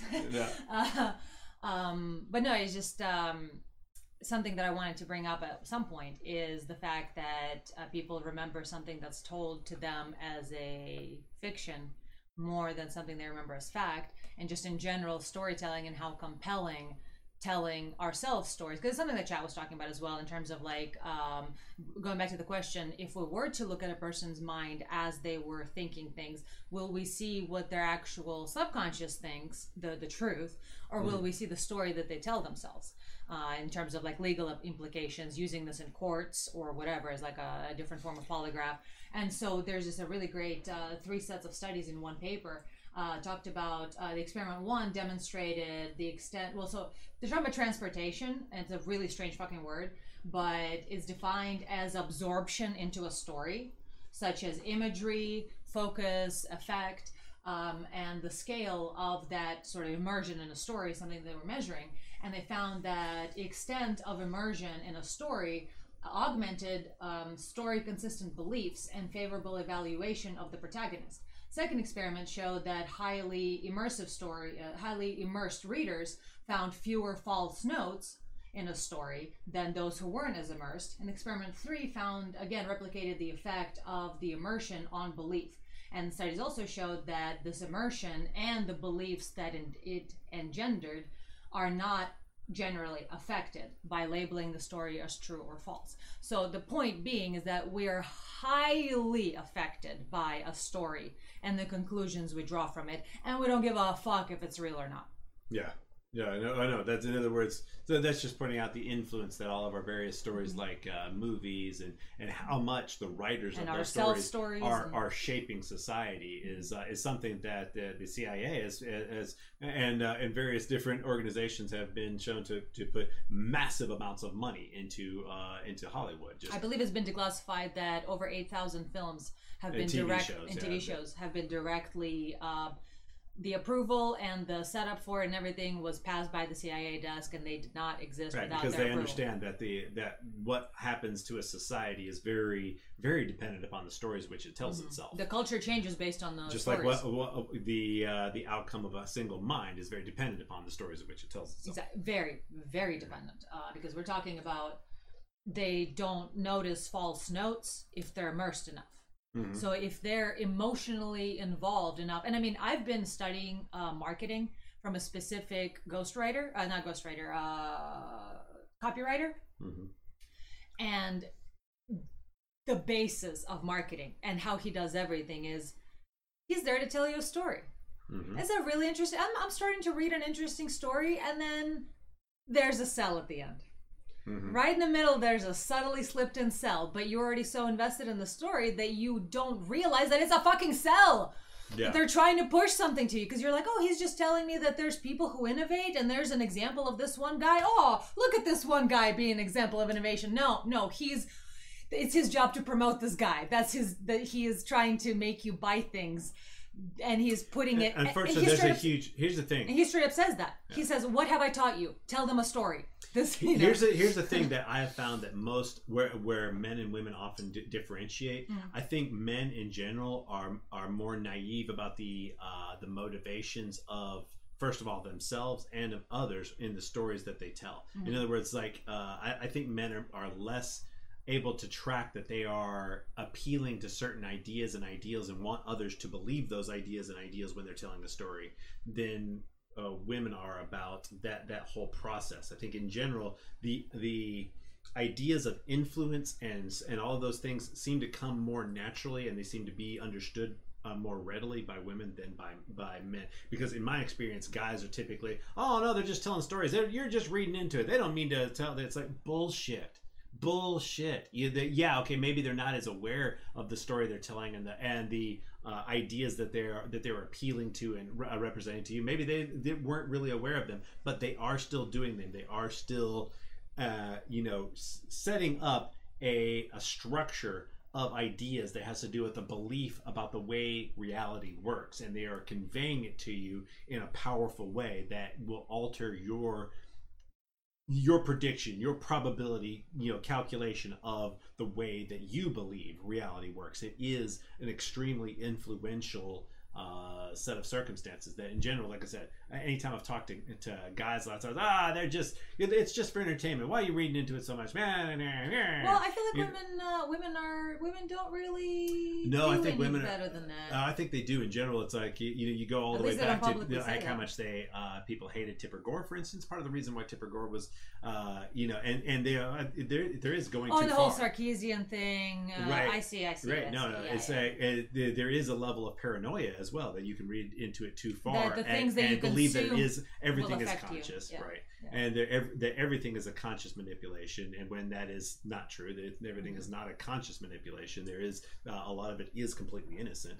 Uh, so there is taking it too far, of course. But the point is that I think that in general, women tend to be more aware of the influential uh, aspects Or at least of, be paranoid about it. language, and, and yeah, well, it, it does, being too being too aware of it does make you paranoid automatically. If you are too aware uh, too aware of that sort of thing, you will become paranoid, and being you generally sensitive to manipulation makes you more aware of manipulation. exactly when you're more sensitive to and more aware of uh, manipulation it makes you more paranoid Yeah. so yeah there are there are things that, that it is a uh, oh no i believe it is it is a safer you know view of reality a, a more stable view of reality to to To do the, the guy way. to kind of stupidly uh, believe the best of uh, of everything uh, and, and ignore the possibilities of uh, of the more sinister aspects of it to to some extent or another. There is a balance there that I think is important, and I think that that's that leads to a more stable mind to be less aware of.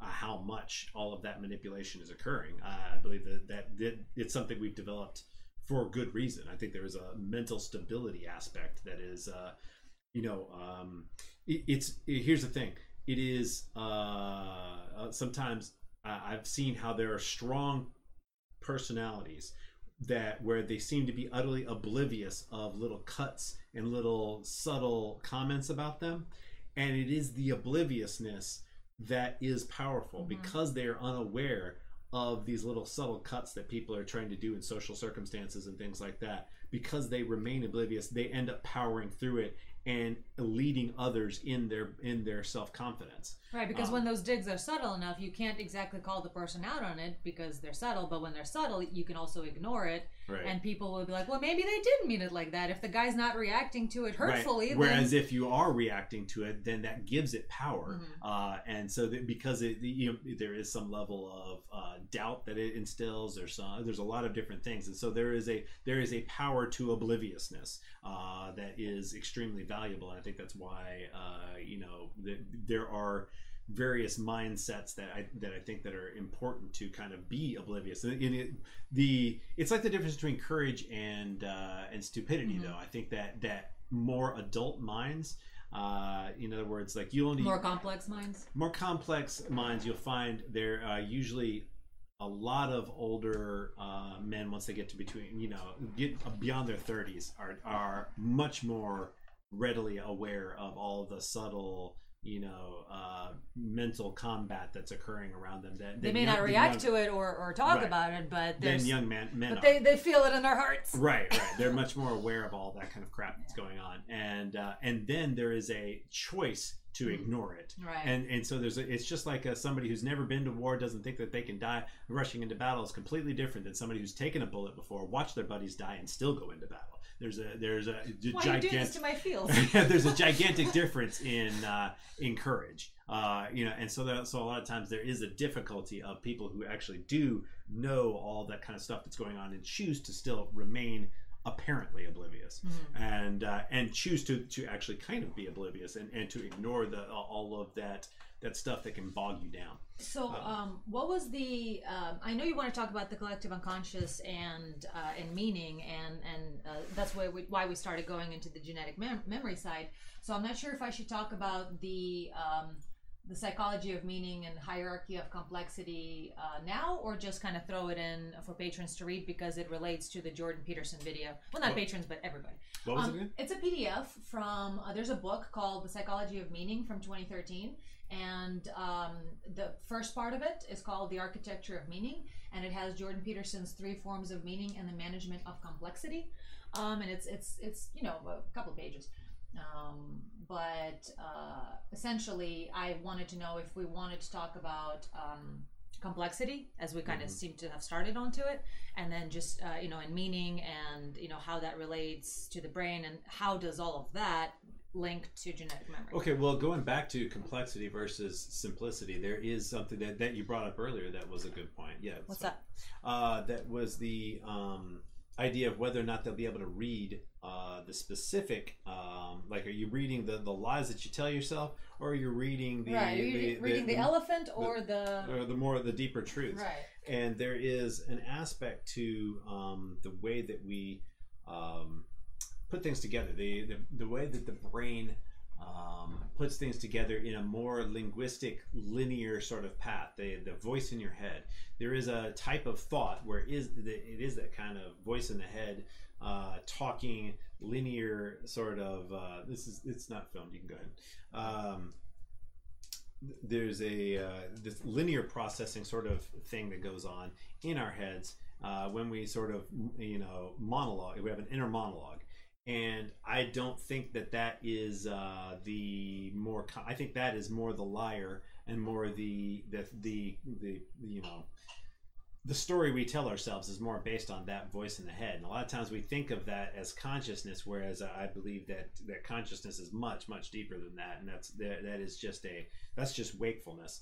And I, not furthermore the important you know thing I, I think here to you know to kind of uh, point at is that there are a multiplicity of things that you're considering all at once. Anytime that you're considering a topic you are considering millions of different experiences millions of of um concepts simultaneously and that it's impossible to compute them one at a time in the period of time that we do so. So there is there is when it, when you're talking about the way that the human brain works there is a type of computation occurring in the human brain that seems to be far superior to our normal computation methods uh, that we look at in computers and I think that that is um, what I've been, you know, uh, basically touching on for a long time now. The difference between analog computation and digital computation, and it's the difference between uh, linear and what a lot of times is referred to as like massively parallel. And what I mean by linear is in like stepwise, one one thing, then the next, then the next, versus simultaneous uh, processes. And there is a level of processing that can occur with analog computation that is everything happening at once simultaneously not you know like in math you have to do things you have to do this then this then this then this and the same thing with language you think you know this word this word this word this word and the ordering of the words is very important.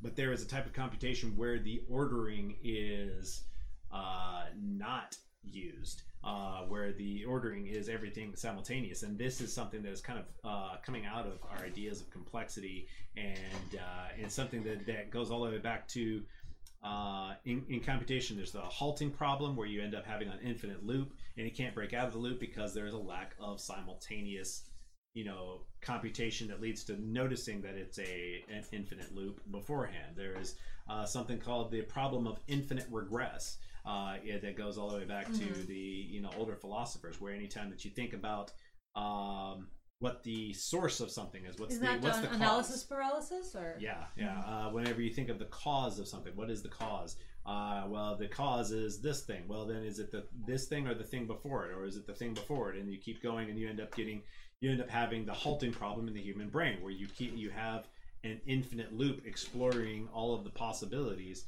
and and eventually have to have some way to break out of the loop. And so so how do you get a generalization of something that is such a wide set of data simultaneously and it's a completely different computing regime that the human brain uses that has not been fully employed in, in computers. And once it is what we're talking about here is the solution of uh, the p versus np and What's up? that is something that i don't want to get into uh, a lot of details on No, but it's uh, there, 'cause it's polynomial time versus completely- non-polynomial. It's it is a question Mhm. about how uh, the speed at which things can be solved. It's a Okay, it's, it's kind of hard to that's fine.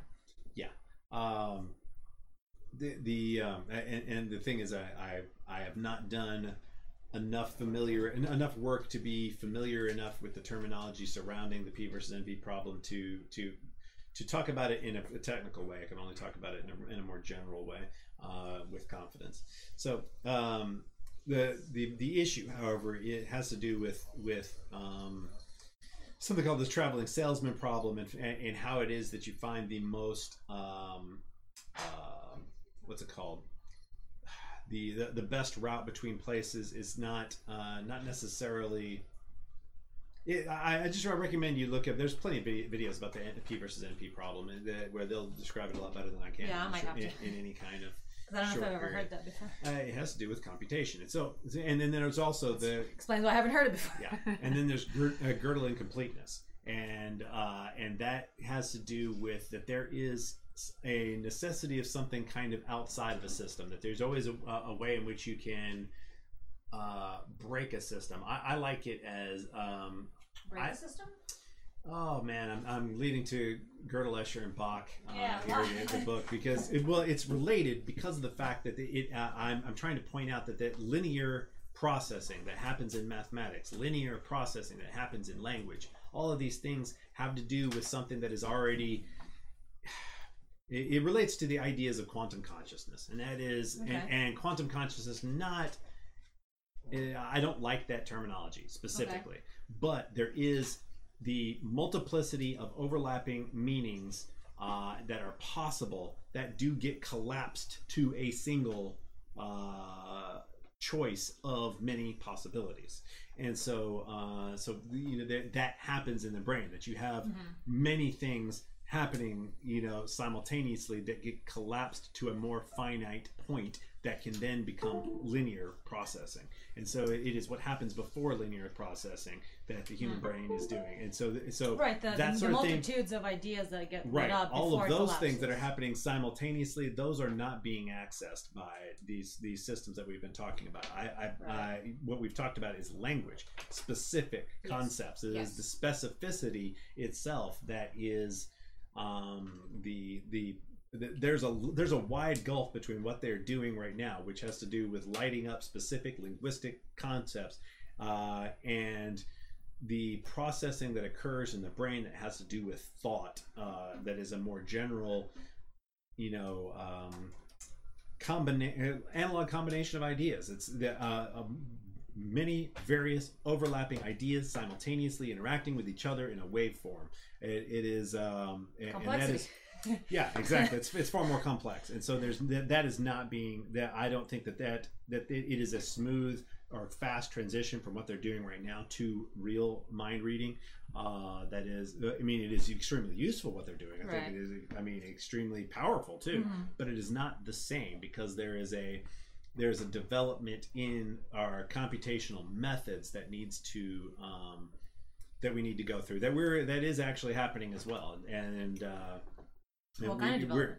we're uh, basically integrating analog and digital processing together Yeah, that thing. uh, yeah it's a I've heard from yeah, you analog- 15 years ago. right what you heard from me 15 years ago they're finally doing right Well, okay, less than 15. We didn't know each other 15 years ago, but 10 years ago. All right, 10 years. yes uh, so so I remember I had the long, hardest time understanding what does analog mean. I asked you like a bunch of times, like, what does that mean? well, it's it is it, it's about simultaneous. It's massively parallel computing. It's simultaneous uh, operations that are not, uh, you know, that we, we our thoughts themselves, as we tend to think of our wakeful thoughts, are themselves stepwise. They go they go in a plotting, you know, from first to last sort of a manner, and that just simply is not uh, what's occurring when we when we think of unconscious processing. That is mixing of various com- uh, tons of different sets of data overlapping with each other simultaneously,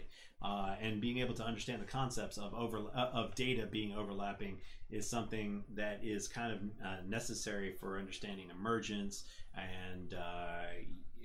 A lot of these things just get kind of to the heart of the, how reality works. That we're really at the at the very cusp of discovering all of these things simultaneously, and, and uh, which is which is very good because uh, we're we're we're also at the cusp of, of absolutely destroying ourselves, and if we don't you know completely and utterly revolutionize our understanding of reality, uh, and and thereby you know advance massively forward in technology, uh, you know at a variety of scales and, and in a variety of ways, we we're, we're kind of doomed. So so it's it's it's a good and bad thing that we're advancing so quickly in, in these technologies that are very scary and you know you ha- have these these mind reading things that really are real and you know and uh, uh, you know people don't people don't want to talk about it. I mean, I've brought up the stuff about Carnegie Mellon over and over and over and over, and people just they, they I never hear anybody say anything about it, even when they're talking about you know uh, very uh, im- you know like they're very knowledgeable in neuroscience. They don't they won't even talk about it. They just won't say a single word about it. I'd sit there and say, hey, look at all this stuff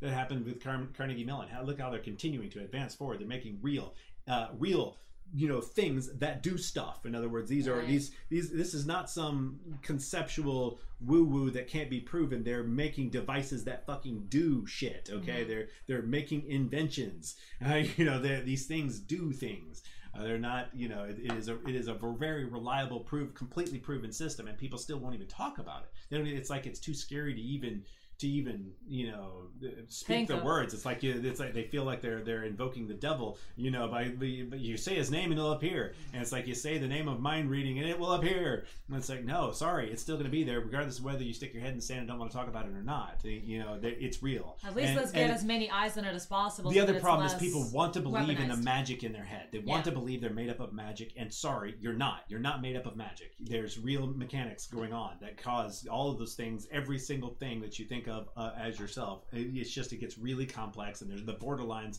start to mix, and then you have to consider levels that go beyond an individual brain and start to think about how your individual brain uh, cooperates in a large scale network and how that large scale network then also communicates back down to your brain. And so there's both top down and bottom up things occurring that make up you. Mhm. And understanding the the interplay of top down mechanics and bottom up mechanics and how those two things happen simultaneously really only it's only through biology and through the complexities of biology that we can ha- we have a, a good grasp of how those things work at all. I mean, it was just just 50 years ago. The idea of having a system that can that can do both bottom up and top down simultaneously was just not really conceivable. But it's Mhm. our understanding of how uh, how Yeah, biology uses emergence to create extremely complex systems and and uh, as we begin to understand that more we begin begin to see uh, how it how that relates to all of reality how we have these emergence uh, based systems all throughout reality and how top down and bottom up simultaneously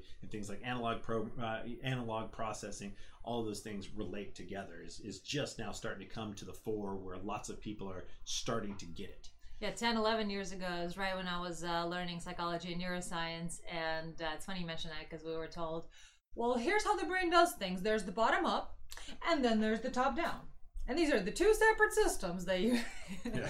and these processes are top down. Well, these other processes are bottom up. And so, yeah, it was very, very distinctly uh, separated. Uh, um, so I would think that they would, wouldn't necessarily believe that you could do both at once. Yeah. Well, I mean, even governance itself, uh, try, uh, attempting that's that's my it's my insistence that we'll only be able to create. I mean, that's what we're attempting to do with with uh, a democratic republic. The the entire idea of our system of government governance is to attempt to do both bottom down and and uh, bottom up and top down. Uh, hierarchy simultaneously, a tangled hierarchy, uh, it is the intention. That's a terrible word. Tangled? Yeah. Like that sounds like it's something undesirable. Well, I, that I'm using. I know, I know, terminology. but that's unfortunate because we, we need to relabel I know it. you're right. I do. I need to find a better. Uh, I need to create a better. I need to create better terminology around that. I agree. But the, for people who've read uh, any of Hofstadter's you know work, that, that they that they would be familiar with that. yeah, for sure. But um, so yeah, the the our attempt in governance has been to create that that type of system that biology has already created, in, in in the way that you know we're able to care for billions of cells, uh, individuals that have their own needs of energy, they have their own output of garbage, unique they needs have of uh, they have unique their own- outputs, unique needs. they have their own roles. They have all of these things and we still care for billions of them with a with a very small loss comparative to you know the way that that uh, the rest of society is working. And Mhm. and uh, and and they they do determine in other words the way that that cells form and what they do it actually is determined by the cells but i mean it's determined by the cells in an emergent fashion is reliant upon their situation Rely reliant upon upon DNA. but that's just the way that it, that it works out and yeah dna but dna is is is both variable. Right, and it's and it's dependent upon situation. It is yeah, part of that it can top down unroll and roll up areas that are not useful. And it's just we really only understood uh, top down control systems. We really uh, that was for you know, like I said, just the past fifty years. Really, the only thing humanity really grokked at all. The only way, the only thing that they really got was top down control. They just just the very idea of uh, you know the idea of bottom up control we had a very general sort of yeah you have the people vote and uh, and then you do everything else, else top down uh, you know it's like the you know it's there is a integration of the two that is only starting to we're only starting to really get through all of these various analogies being uh, available to us through our better exploration of complex systems. And it's only through those analogies that we can really get a better understanding of how both top down and bottom up it can exist simultaneously Um, so the genetic memory thing was that that wasn't um, on on its way to collective unconscious or Yes, absolutely. So genetic memory is, is just another way of showing that. So so here you have genetic memory. You have these uh, these things that have to do with brain structure. Okay, so if you believe that the that the brain is storing any damn thing, then obviously it is uh, doing so by its phys- physical configuration. And so its physical configuration is is determining where you keep all these various words, where you keep various concepts. In other words, there and those things are preloaded. There is a we have a uh, hardware presets that have to do, you know, just like a computer does with all of the the various ways that we that you know, computer addresses the hardware, the way that it writes data, all of those things are are information that's preloaded into not just the structure of the hardware of your computer system, but also in the operating system. All you know, all the way down, all the way up to the operating system, all the way down to the BIOS. There are all these things that are pre loaded that are necessary for the higher functioning of the computer. And the same thing is true of the brain, that uh, there are all of these preloaded um, underlying things that are part of genetic memory, they're part of.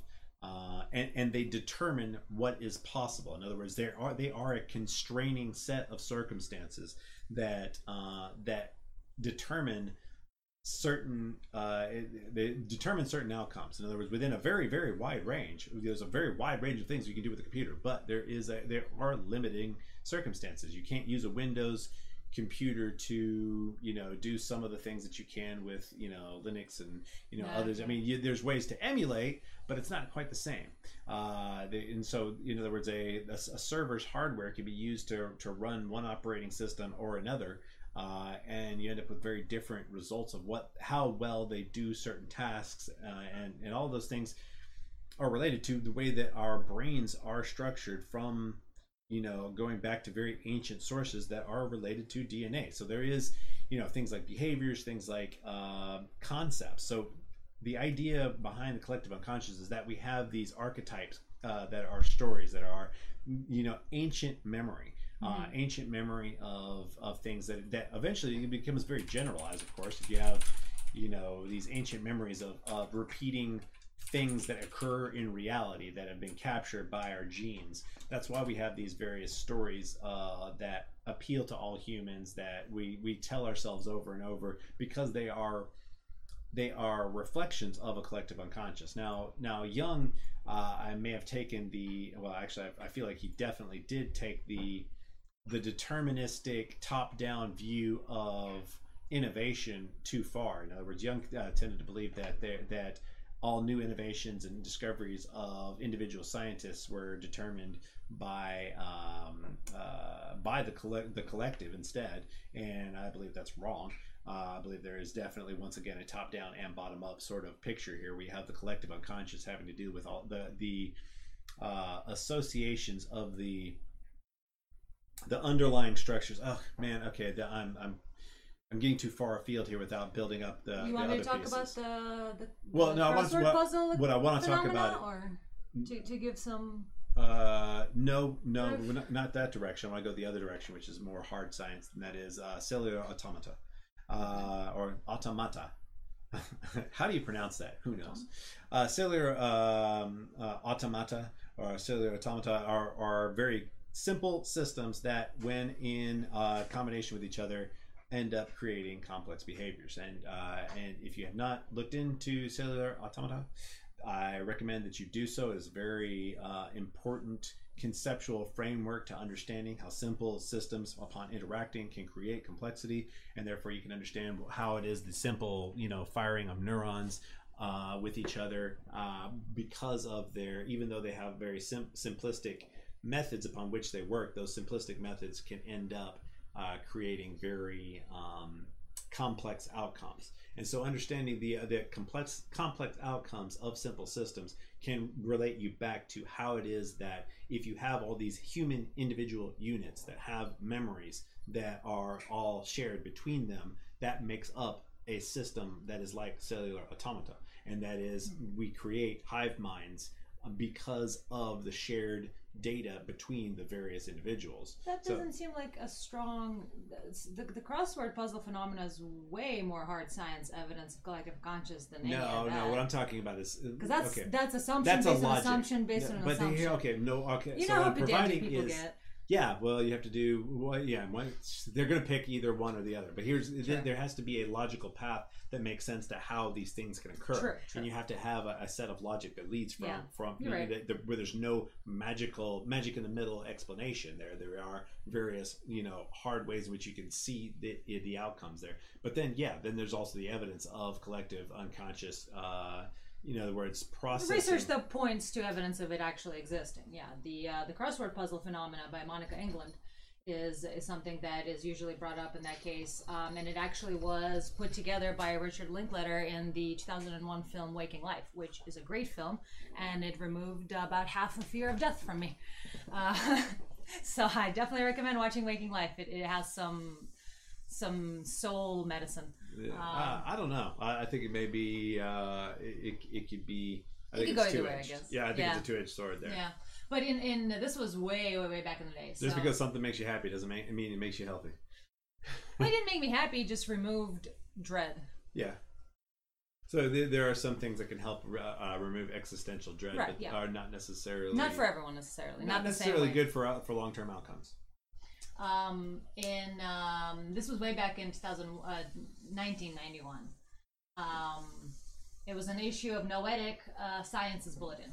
Uh, Monica England published research on crossword puzzles. Um, so she was a graduate, uh, University of Nottingham, and Nottingham, and um, it never made it into a more traditional journal because, of course, people were a little put off by the implications. And so, what ended up happening is that um, she heard, um, well, there's folklore anyway in England, um, commonly heard folklore among people dedicated to solving the most difficult newspaper crossword puzzles. And some people believe that the crosswords would actually be easier in the evening or the next day after publication. So uh, they decided to do research on that. They put people in um, uh, isolation and then they gave them crossword puzzles to solve. Um, and uh, they, uh, so l- let me give you the exact details of how they did it. Monica England studied uh, crossword puzzles found in the February 15th, 1990 issue of the Evening Standard. So this was a year before the study uh, was being done. Uh, England's experiments consisted of, so it's in England by a person named England. It's very confusing. England's experiments consisted of multiple test groups, which she studied both before and after these crossword puzzles were published. And of course, the groups were isolated, they had no way of getting these published puzzles.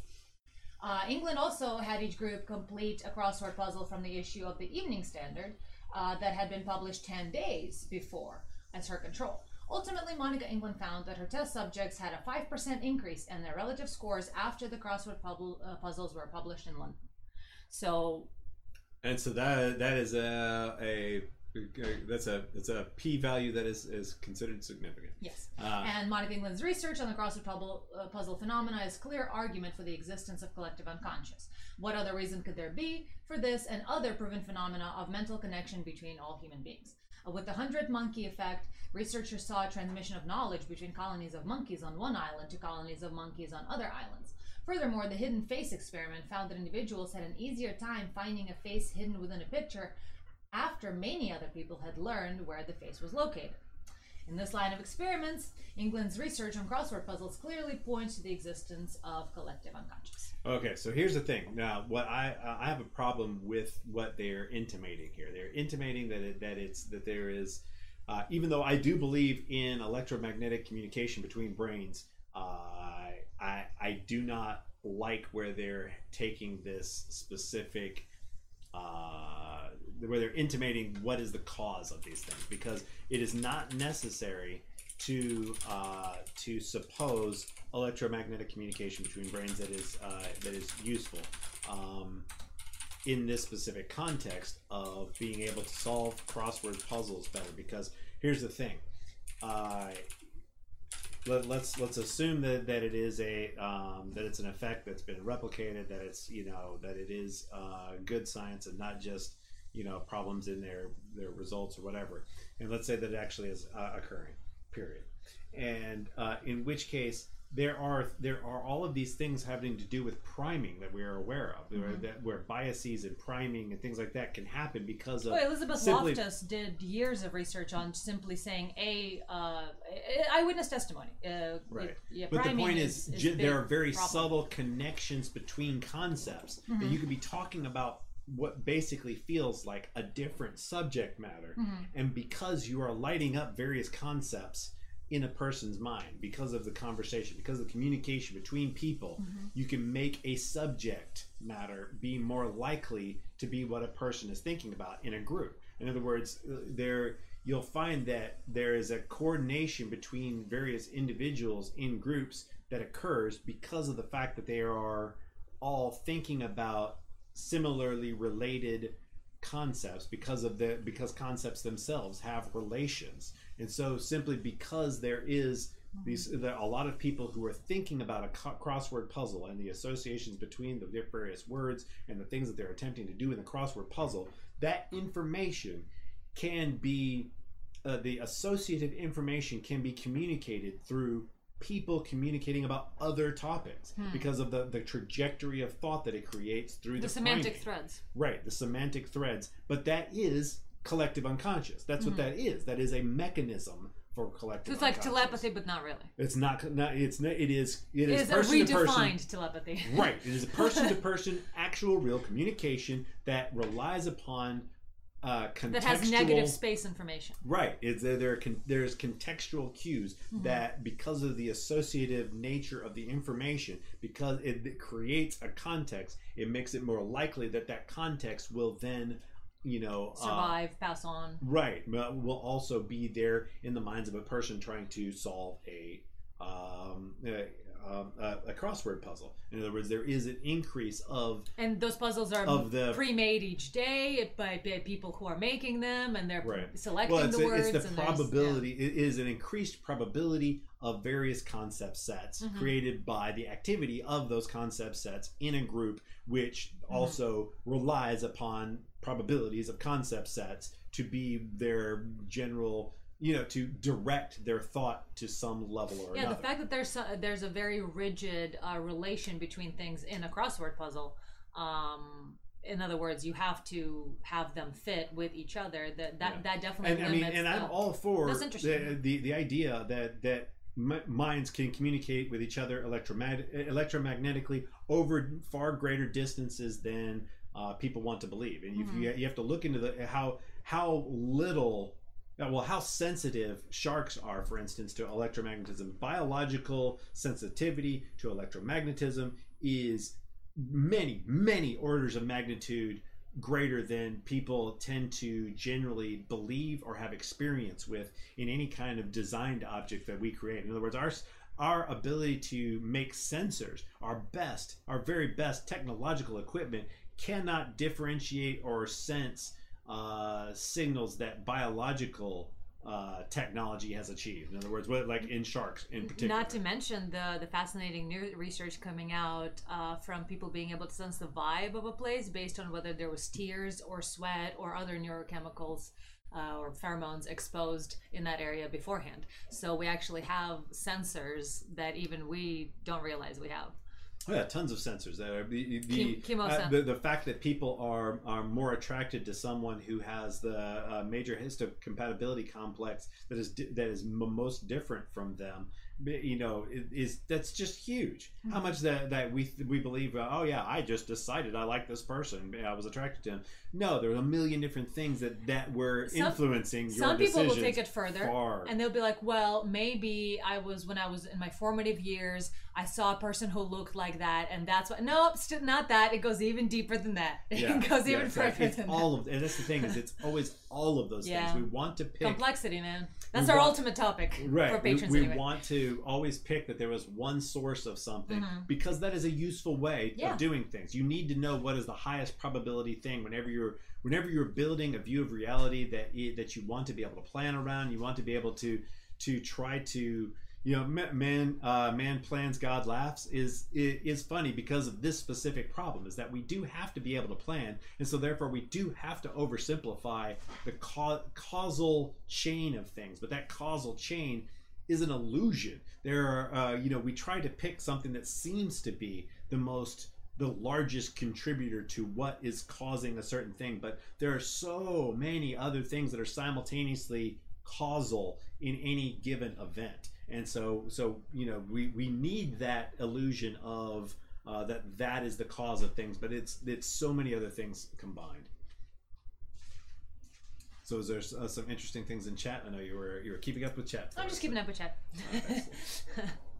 Scrolling or uh, skimming. That's the word. Um, but no, I, I do. Um, it's it's a it's a tricky subject because once again, like how do you talk about hard science, but then also make the logical leaps necessary to talk about future science in order to you know predict and envision and prepare for the future, and then you'll you'll have the, you know that group of people who will always be like, well, you can't make that uh, assumption. You can't, you know, that's there's not enough. Well, they can't know. make that assumption. That's the thing is that Yeah. because they they uh, there's there are limitations one can uh, you, you when you limit your mind to a very to more and more and more to try to be more perfect Mm-hmm. uh, that perfection itself uh, eliminates the ability to recognize patterns. I mean they, if you were to pattern recognition is an exercise in in uh, error. I mean that's there's a you have to have a level of error to be able to pattern recognize anything and so people who uh, who, are very perfectionist about um, the way the way they're very fastidious about the the, the methods by which they compose their knowledge and the way in which they um, uh, uh, uh, allow uh, any kind of, of of leaps of association are um, they basically can limit themselves down to the point at which their minds become like a computer where there is no ability to um, to really predict per se with uh, with, in other words they, they lose you can basically limit your mind to the point at which you're no longer really a human intellect Mhm. uh, and and lots of pedantic people tend to do that and it's like well you can't say this you can't say that you can't yeah that's true you can't do it with any level of perfection you can only uh, it, you know you have to have an acceptable level of error of Mhm. course that's part of what makes uh, human minds more powerful is the fact that they can have an acceptable level of error and that sometimes that level of error goes haywire? Absolutely. That is part of what makes a human intelligence superior to a computer uh, intelligence. It is the, the that ability to have a greater level of error that gives us a, a greater level of pattern recognition and be and able to basically fit various things into the white space of the knowledge that we have because of course the knowledge that we have may be associated incorrectly. It, it may be missing vast swaths of data. There's all these things that are uh, you know that are problematic. It's fascinating you're talking about that uh, specifically because I have one last segue to go into a patron after show. However, looking on this uh, Peterson's um, three um three forms of meaning, it's it's a fairly lengthy article, you know, like five ten pages, just like a basic article. Um, and I actually would like to do another article um, review like we did last time.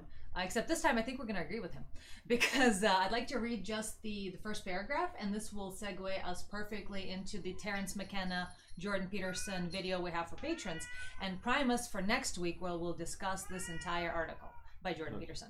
okay Um, so this is from 2013, but uh, it starts off with the complexity of the world. Most psychological models, even those as sophisticated as Gray, 1982, are based on the assumption that the world is made of objects, existing independently and given, or more abstractly, of stimuli. stimuli. That assumption is incorrect. The boundaries between objects or stimuli are largely situation dependent and subjectively determined. Half our brain is devoted to vision. This indicates that we do not simply see what is there. The quote frame problem unquote encountered by AI engineers producing sensory systems for machines provides another indication of perception's complexity. This profound problem, the infinite search space for perceptual representation, looms over all other current psychological concerns.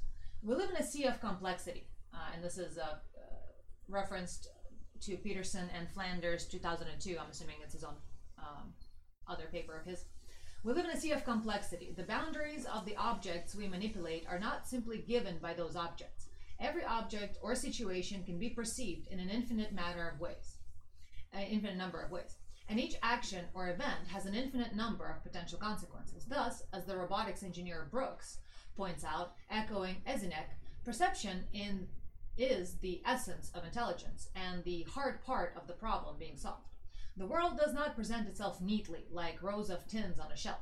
Nature cannot be easily cut at her joints.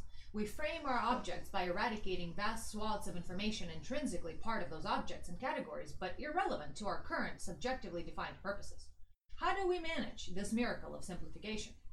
We will address this question from a neurodevelopmental and evolutionary perspective. Yes. So the simplification is what we think of as wakeful con- uh, consciousness, and it is a tiny, tiny picture of our actual consciousness.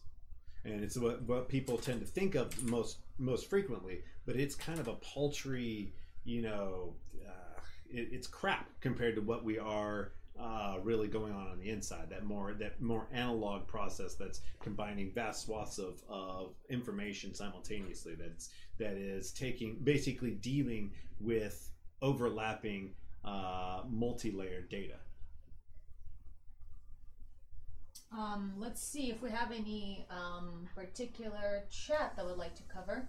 Let's see, let's see. Anything recently? Bilateral symmetry, blah, blah, blah. I wonder if decentralizing medical and veterinary treatment, home visits would produce radically better results because you wouldn't be bringing ill creatures into a concentration of pheromonal and electromagnetically communicated misery. Uh, you know, interesting point on that. Uh, I, maybe um, not not specific answer to that, but there definitely is evidence of the fact that the clinical sterilized environment of hospitals is not good for uh, humans, uh, and not just for the, the, the, the sea of bacteria, et cetera, that is there, but a lot of it actually has to do with how white and hard and laminated and, and cemented everything is. In fact, there's compelling research to show that nature, just simply looking out a window at trees versus at a brick wall, speeds up recovery by three whole days. And, uh, and of course, there are things like touch and um, more uh, because of safety and legality concerns and things like that we are touching each other less and less and sterilizing relationships and items and making things boxed in and cemented and Oversimplifying them. and we're we're paving over the unsanitary earth with deathly fucking metal Yes. that We're we, taking complex systems that, that are absolutely necessary, like even just down to egg Yeah. washing. Egg washing itself makes eggs good more, point more I di- dangerous. I didn't even know that was a thing until last week yeah. Because I grew up in a place where, like, yeah, sometimes you're gonna have some specks of poop on your egg, and then you break the shell, and no problem, you throw it away. You don't need it. Why would you ever need to wash an egg? What are you talking about? And Yeah, I didn't even know that was actually a the, thing. The internals of the egg are uh, are protected by coatings that are washed off, which is why it's illegal to, to wash eggs in other countries, even though we do it here. and I had no idea that eggs were a cause of salmonella and, and until basically I it's came to America. this idea of monocultures and you know people don't understand the dangers of uh, i mean just having the right system uh, the biological system on your skin can change whether or not you uh, have huge skin issues just Biological systems in your stomach, like probiotics, can change. and it's always the complexity and interaction of the the the varied systems that leads to a more robust solution and understanding that robust solutions are far more complex is something And therefore that- difficult. Right, and therefore difficult and to time consuming. difficult to pr- to create, difficult to balance, Difficult to manage. yes, uh, and cannot be managed in a top-down fashion. no. uh, those those things are something that's really not been understood because of the the short term efficacy of simplicity. This, uh, when it comes to short term solutions, things that only work for a very short term and may actually cause massive damage on the long And term. are sometimes necessary to immediately be, you know, right on it. are that we were we have started to master short term things. As a matter of fact, the, the doctors that are the very best Yeah. are, are trauma doctors. Those are the ones who actually know what the fuck they're doing because they have to do something that has to do with immediacy. Mm-hmm. Now, the drugs that they use can be very damaging in the long term. You especially do not want to be exposed to a wide variety of those drugs over any long period of time. Uh, the, the the things that they have to do, you certainly wouldn't want done frequently Mm-hmm. or you know over any long period of time. However, they are effective in the short term. Mm-hmm. So there are simplistic methodologies that are very direct, very top down. Those things have a massive amount of efficacy in the short term. Mm-hmm. And the thing is, if you do, uh, but they they also cause damage over the long term. So there's automatically a balance that you must be looking at because those things that are effective in the short term are almost invariably damaging to the long term.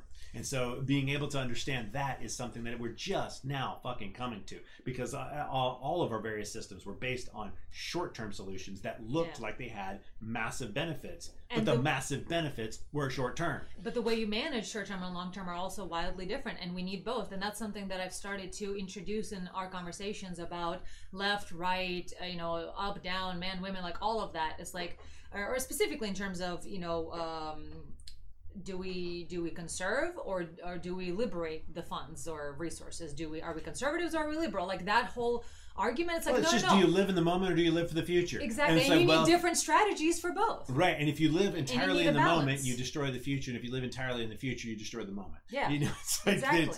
there is a uh, there is a You need top down and bottom up at the same time. right, and there's a there's a cycling homeostasis that people think of as uh, you know complexity that that nature has solved all of these com- very related problems. There- These are these the, this this understanding of complexity is something that is a solution that that that it's a commonality to a wide a vast array of solutions to basically everything in reality the, the complexity and this the, this harmony of apparent opposites uh, that have to do with the mutual exclusivity of you know short term versus long term what's good for the group versus the group for the individual. All of those things are um, they're interdependent uh, and they're not actually as much mutually exclusive but but mutually dependent.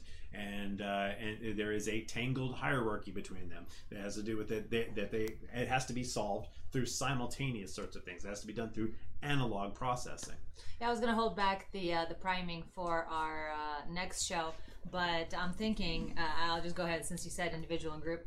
I think I'll just go ahead and say it. Um, I would like to discuss the Jordan Peterson um, article or whatever publication from the book next week, and then the week after that, I'd like to go full controversy mode and uh, go collectivism versus individualism. Yes because you need both th- you do need both, and I would like to talk about the benefits. Of both. And one's more short term and one's more long term and there's benefits and drawbacks of both and i and i definitely like to discuss that because it, it's something that comes up a lot where people uh, have very specific definitions of both individualism and collectivism and it and it correlates with their party line and things like that and i would like to just add more nuance and um, and the attempt Research. to, and, in the attempt to say one is good and the other is bad Right. and because they want to believe one is good and the other is bad when in fact Well, both okay. are good for different reasons and both are bad for different reasons it's okay to have a personal preference. For instance, I have a personal preference towards collectivism, but not in the current world. Currently, I don't think there's a single fucking culture that I would want to be a collectivist with. Mostly, almost. Um, point is, collectivism relies on having a good culture that you can become a part of. But a lot of times, if the culture and the group is toxic, then you have to be an individual. So, you know, Yeah, so Um, there, it is it is incumbent upon uh, the individual to to basically revolutionize, disrupt a bad which is system. destroy the uh, the collective system. If that system is is itself destructive, however, it is incumbent upon the individual to cooperate with the To larger system civilization. and, uh, to be able to if if that system is functional and Yes. useful and valuable. And so there's a you know there the there is not a universal good to being a rebel, and there's not a universal uh, uh, evil to being a uh, a conformist. They're both there's there there there's both a time and place where each of those is an evil and each of those is a good, dependent upon the contextual situation. Yeah, and I'd like to bring neuroscience and psychology research into it to uh, underscore our points and to provide this idea that you have to inject long term and short term into these uh, considerations. You have to start thinking of are we trying to fix it right now or are we trying to create a system that will be functional 100 years from now? Uh, and also, but of course, it requires maintenance and other things and so forth and so on. But complexity is a thing. And we're going to hear about complexity from Terence McKenna and Jordan Peterson in just a couple of minutes with our patrons. So um, that's going to be a thing um, in just a minute. So I suppose. Let me double check if we got any new anything. I'm not missing anything. Um, let's see if there's any chat points. And even without saying the word noosphere, we've kind of been talking about the, the all of the underlying mechanics for uh, the noosphere concept.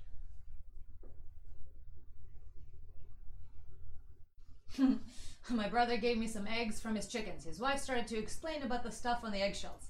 My brother was like, Don't worry, he knows where eggs come from. The cloaca. uh, yep. Yeah, so that, I didn't even know that was a thing. That uh, there was a, uh, a coating that gets washed off because, like, we've never washed eggs in Russia. But also, another thing we did in Russia is when you're, you know, wanting a little uh, um, breakfast of champions, you go to your fridge, take out an egg, pop open a little hole in it with your nail, and drink that motherfucker. I remember Americans looked at me like I was out of my mind when I did that. It's like, what? What are you? Ta- what? Why? And in what? the context of industrial farming in the U.S., which That uh, would be insanely dangerous. egg, egg washing, it is dangerous. It's just They're you- right to look at me like I'm crazy. because you were in the context of was American agriculture. right. It's a bad thing. industrial, And, yeah. uh, yeah, exactly. yeah. However, so, in the context where you came from, it was not. no, no. So, so yeah, context, complexities, meanings. It's a thing. Uh, that we're going to keep talking about with our patrons in just a little bit by listening to Terence McKenna and Jordan Peterson. And then next week, next Monday, we'll go over this uh, Three Levels of Meaning by Jordan Peterson. Hopefully, I can throw his name up in the uh, title, get some clickbait, uh, get some clickbait views, some some downvotes. so far, our cherry stem has been uh, not downvoted pretty much ever. so, I mean, I mean, wait a minute. If they're not hating on us, we're then we're doing something wrong. right, right. Uh, well, I mean, people listen for like five minutes and then they upvote. So I'm like, well, thanks. I mean, thanks for that. That's something. Uh, I would prefer you stay here the whole time and didn't give any votes, but you know, I'll take what I can get. Um, but but yeah, so we'll we'll. Oh no, no, I want both. yeah, that's right. I do want both. Uh, so yeah, we're gonna be going over to um, Discord. So if you're a patron, join us in the Discord chat in the next couple of minutes. We will be ending the stream in just a moment. Corporate accounts Nina speaking. Just a Just a moment. um, yeah, let's get us some. Oh, there was that associative memory thing and shared experience. I wonder how many people I, who, who who- I just lit up some concepts and memories and so, and uh, how many minds just now without ever saying exactly what I was referring to. Definitely in mine. Well, I mean, that's what memes and, and references are all about, Yeah. is lighting up concepts in each other's minds without saying a word about them. Because those semantic threads, man, they're a real thing. Um, but we certainly like to think of them as existing in this case, but anytime it comes to any kind of uh, uh, existential uh, anxiety or, or any kind of who are we, why are we here, are we animals, are we magic, uh, they uh, they may not may not believe in those semantic threads as much when when they don't want to but uh but you know that that's the whole point is that you have elephants in your brain. You're welcome to keep them there but you'd probably have a more effective life and more effective way of reaching your goals if you didn't. So you know do do what you will but it it probably is important to try to be radically honest with yourself. Yeah. yeah. So all right. We will see you guys next week. Thank you for listening Thank you for supporting the stream and otherwise. And we shall see you next Monday. Love your faces. Love you. y'all face. I know, like people. it's a new thing to. Uh, I wish we could like pop up his face on the screen as we said that, like dude did. Yeah. We will see you all in a week. Have a good rest of your day, rest of your week. Um, Rest of your life. check out patreon.com slash cherry for public uploads of all the previous 30 plus something uh, episodes of Cherry Stem. And one of these days will be on the and, Spotify's. and keep a positive outlook. We got. We got to believe. We got to believe in a future that we want, and we're gonna make it happen. We're gonna do this thing. What dreams may come. Yes. Let us dream. Dreamers. see you next week.